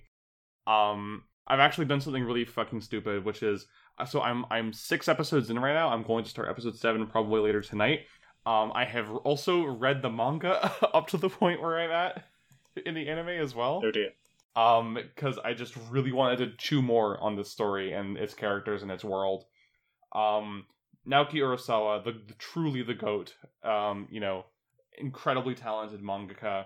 Um, I respect him so much. If my if my impassioned plea to get you to start this series wasn't enough last week, now that I'm several episodes further, I, I must reiterate this is probably the best thing that came out last year. You are doing yourself a huge disservice for not checking it out. I will I will check that out soon. I definitely Bless plan him. to. Um, other than that, um, just been kind of so I I've been getting more. in- So a lot of my friends got into Pokemon Unite over the holidays, um, for one reason or another. Uh, so I've been getting back into it more. I used to like have it as like a time waster or time killer game, um, but I'm definitely a lot more invested in in playing it right now. Um, the newest characters in that game, Metagross and um, Goodra, are very very fun. I'm having a great time playing both Oh, of them. Goodra. Yeah, Goodra's in there as a defender. Um, she's really she's really strong and, and has great self heal. So excellent sustain, which is what a tank kind of really needs. Is this OG Goodra Um, or, or Hisuian Goodra? O- OG. yeah. Ah, There there aren't any Hisuian Pokemon in the game yet. Unfortunately, I hope they change that soon. It'll Um, probably be Kleavor if if one gets in. Like you know it. They they they gave out Ma- Meowscarada for free earlier this month as well. So I've been Oh, cool. I've been trying to play play that one, but it's uh, it's a bit of a trickier Pokemon because it's it's very ambush based, and I'm more of like a a, a brawler like playstyle wise. Okay. That's cool. I don't. I only keep up with uh, Unite through you, but every time you say stuff about it, I'm like, part of me is like, man, like I would like to get back into it. Then I'm like, I have so many other games to play. Yeah, That's no, that's shame. that's fair. I I deal. I think the main reason I play it is because I need I needed a digital third place, and it it suits it fits the bill pretty well right now. Uh-huh. Um, you know, I don't really do a lot of um other multiplayer games like Apex Legends or um Call of Duty or whatever. So this is basically you know what I what I play when I want to hang out with that specific friend group who who enjoys playing this game. Right. Cool. Um, That's cool. Yeah, and then the next Pokemon they're adding to the game is Magikarp, which is awesome. Wait, what? Yes. Yeah, So- so, Please, so- please tell me it doesn't evolve. it it does, Yeah. but it has a unique mechanic. Rather than having experience, you can't actually hurt people. All you have is your potential gauge, and when your potential gauge is full, then you evolve into Gyarados. Okay, that's Um, peak. Un- until then, yeah, you're you're stuck. Uh, being unable to do damage, you just have to flop around. Your teammates have to protect you because you're so uh, weak and, and squishy. but the payoff is the most intentionally broken Pokemon in the game. Yeah. It's just a question of is it like will will the opponent snowball early enough to make it not matter? Yeah, Interesting. Cool. that's really cool. I like that. Yeah, that, Yeah. That, that that's that's fun, and I like. So they are they are presumably pitching that as you're playing as Magikarp, not playing as Gyarados. Because Yeah. like The- normally, yeah, the- normally you play as like Lucario, but you start as Riolu, don't you, or, or stuff like that. Yeah. So They they are specifically advertising it as Magikarp. Like they the announcement image was just a picture of Magikarp flopping around. Um, hell yes, So they they understand the appeal of this. They know what they're doing. cool. That's so good. that, that's yeah, They understood the assignment. that's fun. Yeah, absolutely. That that's that's a lot of fun. I, I I think that that gimmick is the most like, you know, Pokemon MOBA is like, it's one of those things that sounds very cynical. Like I don't know, like Pokemon with guns, for example. um, just to pull pull a random example out. yeah, but uh, but like that mechanic alone justifies the whole thing because like yes, that's so true to the games and stuff. So yeah. cool. The, the, It's, yes, it's it, once again, it's a case of uh, putting like lore flavor or story flavor into mechanics, and it, it it's always so cool when it happens. Absolutely, absolutely, yeah, yeah. Um, that's cool though, and I hope they. Uh, it's cool that they're already adding. I was going to say it's cool that they're already adding Gen Nine, but then I realized Scarlet and Violet came out in 2022. Oh, over a year ago. yeah. Yes. Oh, I just got hit by a wall splat thinking about I- that. Yes. The one thing that's I think is a bit of a bummer about the game is that they don't have any way of adding um new evolutions to it. So like Duraludon's been in the game for a while, but there's no chance of Archaludon being in unless they make an entirely separate character for Archaludon. Oh, that's a shame. Yeah, that's a shame. Yeah. that's a shame. Yeah. Wait, uh, uh, Duraludon gets the sick fit as one of his alt costumes? Are you kidding me? Yeah, it, he the this the is so good. That one is so fucking funny if you turn the model around because the the coat is draped over his enormous square ass. That's so funny. Yeah. That's this is peak. Yeah. They have a they have a, He, he he his swag too too much, etc. etc. they have a really Yeah. interesting mix. Like I I think there is a lot of evolutions I've noticed, uh, which is There there are I, I think I think as of the most recent uh, update, the only ones they're missing are Vaporeon and uh, Flareon and Jolteon, the original three, ironically. yeah, uh, yeah. Do you think they'll right, give uh, yeah. Flareon uh, Solar Beam because it's the only uh, fully evolved fire type Pokemon that, that? ca- cannot learn Solar Beam, Yeah, except for that was that was outdated. Now Salazzle and Incineroar also can't learn Solar Beam. I love that. I love that. The one of uh with of the Little Mermaid and he's playing the Yeah. recorder. So That good. that's Neil Ciceri guy. is that. Yeah, he, he Oh. wrote he wrote that comic and he did a voice like a voice dub of it later on as Oops, well. Oops, all bangers from Neil. Wait, hang on. They've only just added Mewtwo. Like, well, Uh, yeah, they add- recently. but to make up for it, they added two different Mewtwo's. Oh, X and Y. literally. Yeah, Yeah. They, there's X and Y. One's a X physical attacker, and chromosome one's a special Mewtwo and attacker. Y chromosome Mewtwo. Yes, God, and that bothered me. So, okay, I'm gonna rant a bit uh, while we're while we're still while it's still my turn. Sure. Go for it. Um, so they, so they added Mew, both Mewtwo's, and this is shortly after earlier this year they added Zacian, um, or I guess last year now they added Zacian as a, a legendary Pokemon that was playable. Yes. Um, and Zacian and both Mewtwo's had the same problem of even after multiple nerfs, they were like far and away the, the best Pokemon in the game, like no question. Um, and they kept trying to tinker with it. Like they would they would edit their movesets and change their damage values and change their stats and whatever. And earlier, so late late last year, they just decided to say fuck it and gave up. Those Pokemon are just banned from ranked now. They're they're considered EX Pokemon. um, you can't play them in ranked, but they are just not going to balance them. that is You know what? Fair. that is go bananas Snapple. That's fair. Like, keep them available. I guess you can still play It's just- them in like a like a like a casual or like You can still play as them in casual, but the casual's unplayable now because everyone just uses them. Like that is If- so like, I don't funny. always- I don't always want to deal with the point anxiety of playing ranked. Um, but having having to play um like you know, going into casual and seeing the opponent's team has Zacian and both Mewtwo's on it, it's like, well, I guess we just lose then Yeah. Because like they're they're intentionally unbalanced, and that's that is the explicit design intention behind it now. See, they should just make like an EX mode then, and like put in like two more like really OP Pokemon, and like the the whole each team is just like one of five like OP Pokemon. Yeah, Like I- that feels I like the obvious be- answer to me. It, yeah, I think they just didn't really didn't want to piss off the like Mewtwo fans because they're like some of the loudest and most Who- annoying Who Pokemon fans. cares? Yeah, they're annoying. they can shut up. I love Mewtwo, But, but yeah. also yeah, be be cool. I mean, Yeah, you're, you're not, not- you're you're not not a being Mewtwo loud and fanboy, though. annoying.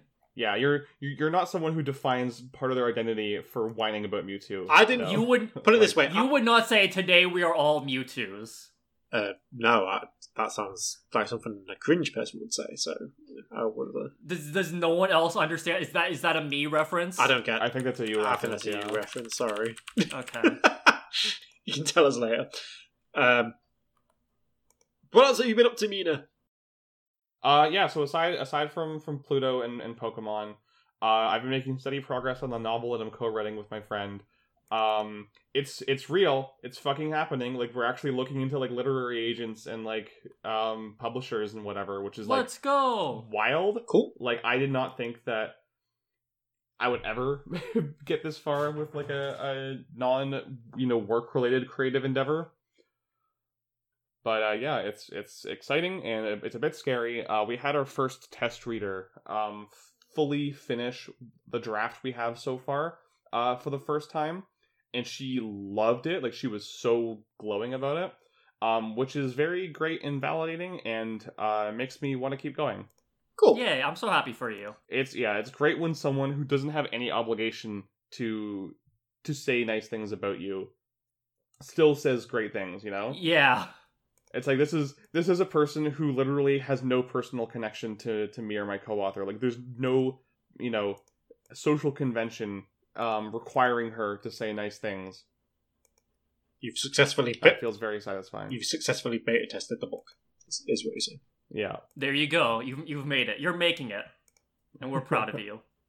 thank you. Ev- listeners, say you're proud of Mina right now, even if she Yeah, can't say hear it it. Say it. I'm- Say it out loud. I'm proud I feel of it. I'm proud of Mina. I'm proud of I'm Mina. proud of Mina. I'm a listener too. Thank you. I'm, I was listening. So That is true. You are listening. You are a listener. there we go. Um, yeah, so that's that's basically what I've been taking up most of my time is those those handful of endeavors. I really want to get into playing more games soon. I've had um Spider-Man 2, you know, in the packaging since like mid December and I haven't I haven't opened it yet. One of, one of my Um, favorite GameCube games. uh, I really want to play uh, Mario Wonder as well. I got that um, for Christmas from a family member. Um, that looks great. Uh, Sloan, I'm sure, is going to talk about how fantastic the game is in a moment, and Tom has already talked about how fantastic that game is. Uh, so I'm, I very much am looking forward to giving it a shot. Um, Yes.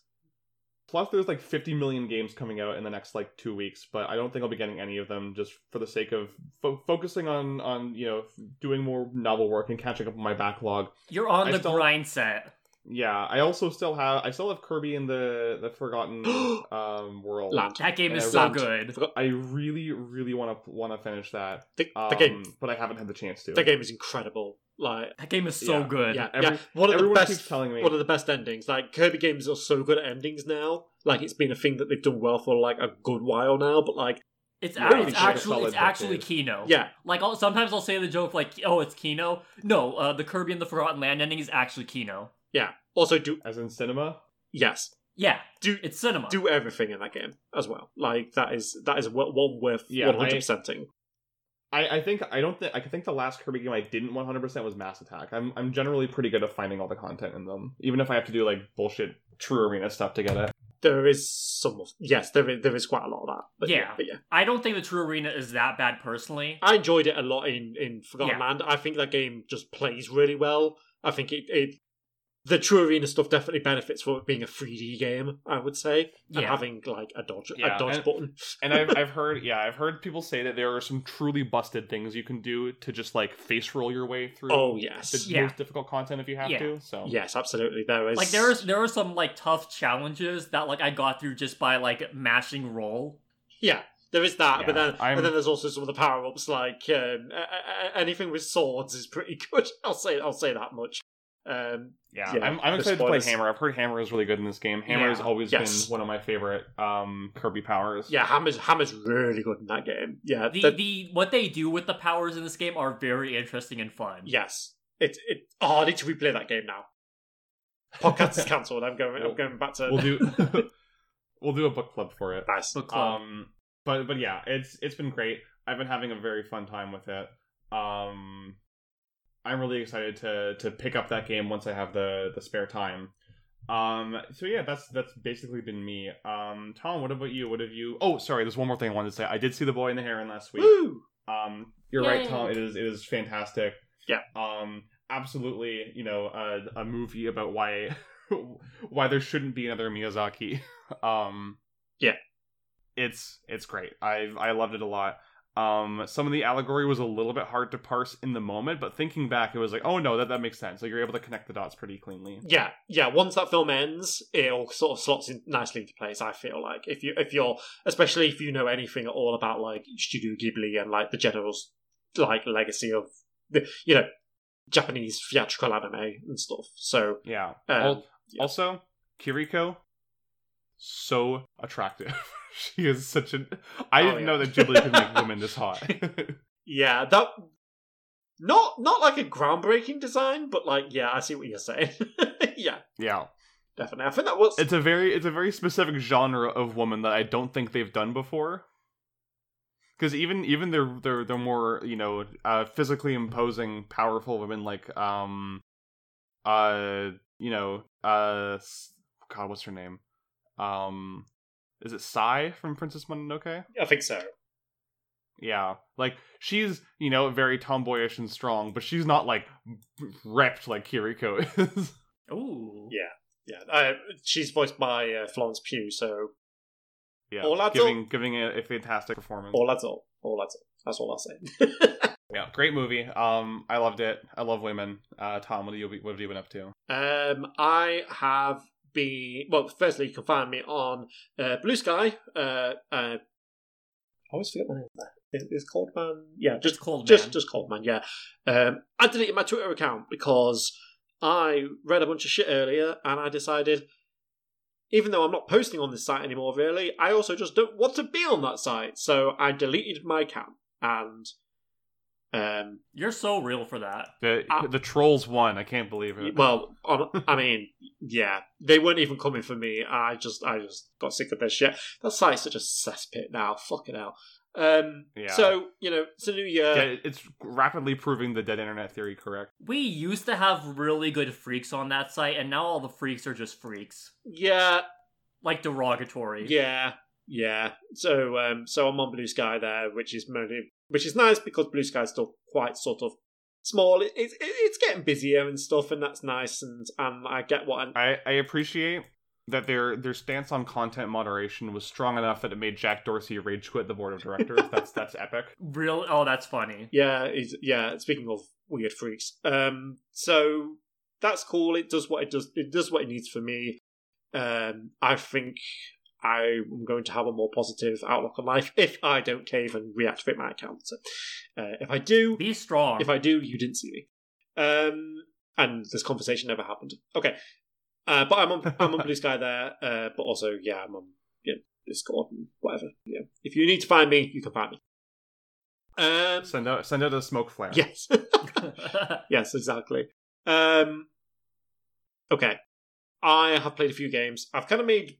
I would like to play more games in 2024 because I have been very bad at playing stuff and just generally doing stuff that I enjoy rather than, you know, kind of just like sitting down and not doing much of anything. So, um, you know, procrastination's a bitch. Um, it's not just for work, it's also for play. It, it, True. it, it, it damages all the things in life which make the world go round and uh, make my world go round at least. And, and I would like to stop that. So, as well as being more productive, I would also like to have more, more fun. So, I, I feel like I've got off to a decent start. So, um, there's a few games that I've played. Uh, I picked up one of the Humble bundles from last year. Last year, it was like um, I think it was the first one that they'd done in collaboration with Wholesome Games. Now, say what you want about that outfit, but um, um, it- it's a little whatever. But um, I generally think they've got a good heart, and uh, the games that they included uh, were pre- seemed pretty cool. Um, I played a game called Mail Time, which was like a like a platformer. It's it. oh, male time. Yeah. What about female time, Tom? Jeez. I, I mean, I think there's a lots of there's lots of females in this game, if that helps, uh, as far as I can tell. oh, okay. Uh, oh, I'm, inter- I'm interested now. Yeah, yeah. Um, so it's it's like you just go around this like forest. It's a bit it's a bit animals are farming wood. It's like you're just kind of hopping about and listening to people's problems and delivering uh, the post. So or the mail, if you will. So um, so yeah, it was. Uh, there's not much to it. It's very it's very slight, I will say. Um, but it's a couple of hours. I said decent for a couple of hours. That was my mini review on, on B Sky, and I think that's accurate. Um, I also got Tinykin in that bundle, so I replayed it because I played it on Game, I played it on Game Pass recent, pre- previously. I've now I now own it on Steam, so I played it. You're now Tinykin pilled again. I, I played I 100 percent of that game very Did you do the time trials? very quickly with the time trials. Yeah, yeah. So 100 Yeah, time trials are fun. the time trials are hot fun, and they're not they're not like a cakewalk either. Like I got platinums. yeah, no, they're they're tough. I I got platinums. I tried very hard everything. to improve times, and it is it is like squeezing uh blood out of a stone at some point. I had to switch over to controller to uh, to do those time that would trials. probably help. Yeah, because I, I was like, I, this is hurting my fingers. That's it. That is that is literally what happened to me. I had to stop at one point because like my hand was cramping Yeah. because of like holding shift and stuff. yeah, it, so I think playing mouse and keyboard is a perfectly fine way to play that game normally, and with the throwing mechanics and stuff, it makes a lot of sense. You do not need to Mm-hmm. throw in the uh, in the time trials, so going over to a controller, it's just it's just perfect. Like it, it There, there is like one time trial that I threw a little bit on to give myself like a, a little quicker yeah, boosting point, but yeah, there is, there is, there is it's not like required. No, it's not. No, there's there's yeah. I feel like I did something like that once, but I was able to do it on controller just fine. So Yeah, it's it's fine. So, it's not it's, it's not it's not precision. but yeah, that game that game rules, and uh, yeah, everyone should play it. So there we go. Um, they're making another game. Uh, they've they've got something. In, they- they've got something in the works, but it looks like more of a smaller project. So um, hopefully they can. I don't know. Make a Tinykin sequel, please. Um, the other. Tunikin, Wait, what? Tu- did you say Tunikin? Tunikin, Oh, no. T W O. Oh, no. um, Giving myself a raise for that one, and then taking a lap. Tom, go ahead. Sorry. uh, I played a game called Orbo's Odyssey. Uh, if you're familiar with the Peeb game, um, I, okay, The the what game? Peeb. This is this Peeb. this is something that's come out of the like haunted PS1 like side of The demo disc. the demo disc Gotcha. stuff. Yeah, like that side of the in, like independent scene. Um, yeah, so Peeb's Adventure was a game that was included as part of one of those. Um, it's like a 3D platform esque thing with some like spooky undercurrents. Um, that the, it, you know you have to kind of have to dig. It's mostly comedic, and then there's some like you know creepy pasta stuff beneath the surface. Um, and then his eyes turn red, blood red. Yeah, that that kind of thing. Um, but Orbo's Odyssey is like a, basically a spin off of that. It is uh, a paid game, but it's only a few dollars, pounds, whatever, um, by the same people, uh, and it is very much in the same vein of like a 3D platformer where you collect stuff and uh, yeah, it is very short, but it's very um, quick too, and I had a lot of fun with it. The soundtrack is all drum and bass, and it's hilarious. Um, there's also a lot of mo- there's like workshop support, so someone already made like Mario 64. like That's so they, funny. they just That's funny. they just they just ripped all the maps out of Mario 64 and like put it in. Um, is really really funny. So uh, the last thing I did was I played through Portal Revolution. Um, oh yeah, that's the the fan uh, game. yes, That's like a mod, right? exactly. Yeah, it's it's um, it's a mod for Portal 2, but it is a full length like new campaign story, whatever you want I to think call it. my my first question is always good about like Portal fan games or mods is always going to be how's the humor? Good. Um, so this has been in the works for a while. I think I think it was like eight years or something. They said. Um, oh wow. and um, which you know is all, puts it five years after Portal Two came out, and like uh, when it started development. Uh, So there's full voice acting in it. Like there's there's the the performances are pretty good. There's only two people doing them. Um, Did they get J.K. Simmons back? no, no, no, no, no. Oh well, obviously not. No, but um, but like no, this is this it's like two new AI characters that they've. Uh, sorry, um, not AI characters. You know what I mean? Like the the cores, the personality core characters. Yeah. Um, these are actual human voice actors doing this. Um, and they do a pretty good job. And like, yeah, the humor's pretty decent. There's like one really good joke in it, uh, and I feel like for a fan game, if you can do like one really good joke that feels like it's it's on the level of like the main Portal games, I feel like that's that's a job well done. So yeah, uh, yeah. that's a, that is a job well done. mechanically, there's some cool ideas in here. There's there's apparently some stuff. Apparently, there was one thing that they basically was going to be included in Portal Two, but didn't make the cut, and they've included it in here. Um, oh wow. They've included, s- That's pretty wild. yeah, it's to do with the. Do you remember in like Portal Two, there'd be like the bits where you like you're like going through a tube, basically. Yeah, Yeah. So Mhm. Mhm. to to transport you from one area to the other. yeah, like not even the elevators. Like sometimes, yeah, you'd just be in a Yeah, Pneumatic. the, the flying the glass tube. Yeah, yeah. So that, that I guess that was actually meant to be an actual mechanic, and that is used in this game for like some puzzles. So it's pretty, it's pretty cool. Um, there's a lot of more puzzles involving just using one portal, like before you get both portals, which I thought was Yeah. interesting. They really like make you wait to get the second portal, which was which was interesting, and I thought that was really neat. Um, there's some what I think are new mechanics as well. Like there's some there's some really cool stuff in there. So it's it's I would recommend it for anyone who enjoyed Portal One, Portal Two. It's really good. Um, and yeah, it just it was just like a nice return to to that to that game. Um, difficulty is a little That, that sounds. yeah the, di- the difficulty is a little all over the place, but I'm not sure if that's because I was just getting back into the swing of it. You're just you're just a port. You're just a god at Portal. Absolutely not. No. Absolutely not. No, I, I was like struggling like very early on with puzzle, uh, and the like, and then after I did it, the rest of the game was actually s- it's mostly mostly okay. Um, and I was just like very very confused by the whole thing. um, but yeah, no, it was really cool. So yes, if you like Portal, um, that's that's worth doing. That's worth uh, playing. Uh, yeah, that's all I've really been up to. So Sloan, I'll throw it over to you. You can find me at Sloan Rosette. And if you want a good game, if you're like Tom, you're looking to, to start off the year right, playing some good games, why don't you head over to sloanrosette.itch.io and maybe peruse a little bit? Yes. Yeah. Just just Fe- take a little look see. Featuring the latest inductee into the visual novel database. Yeah, that's true. I am in the visual novel, novel database. That's how you know I'm legit.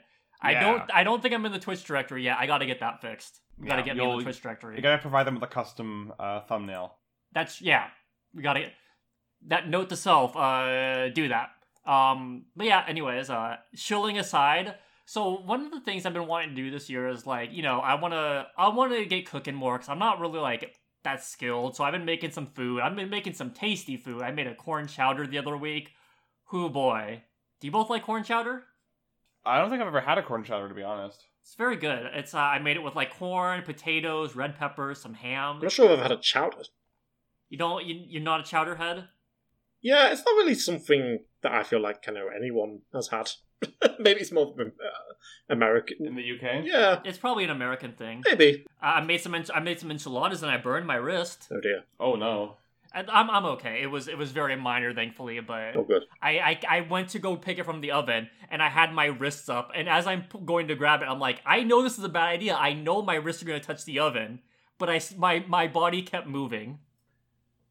So Oh, uh, no. be careful when you're taking stuff out of the oven, kids. Yeah, yeah.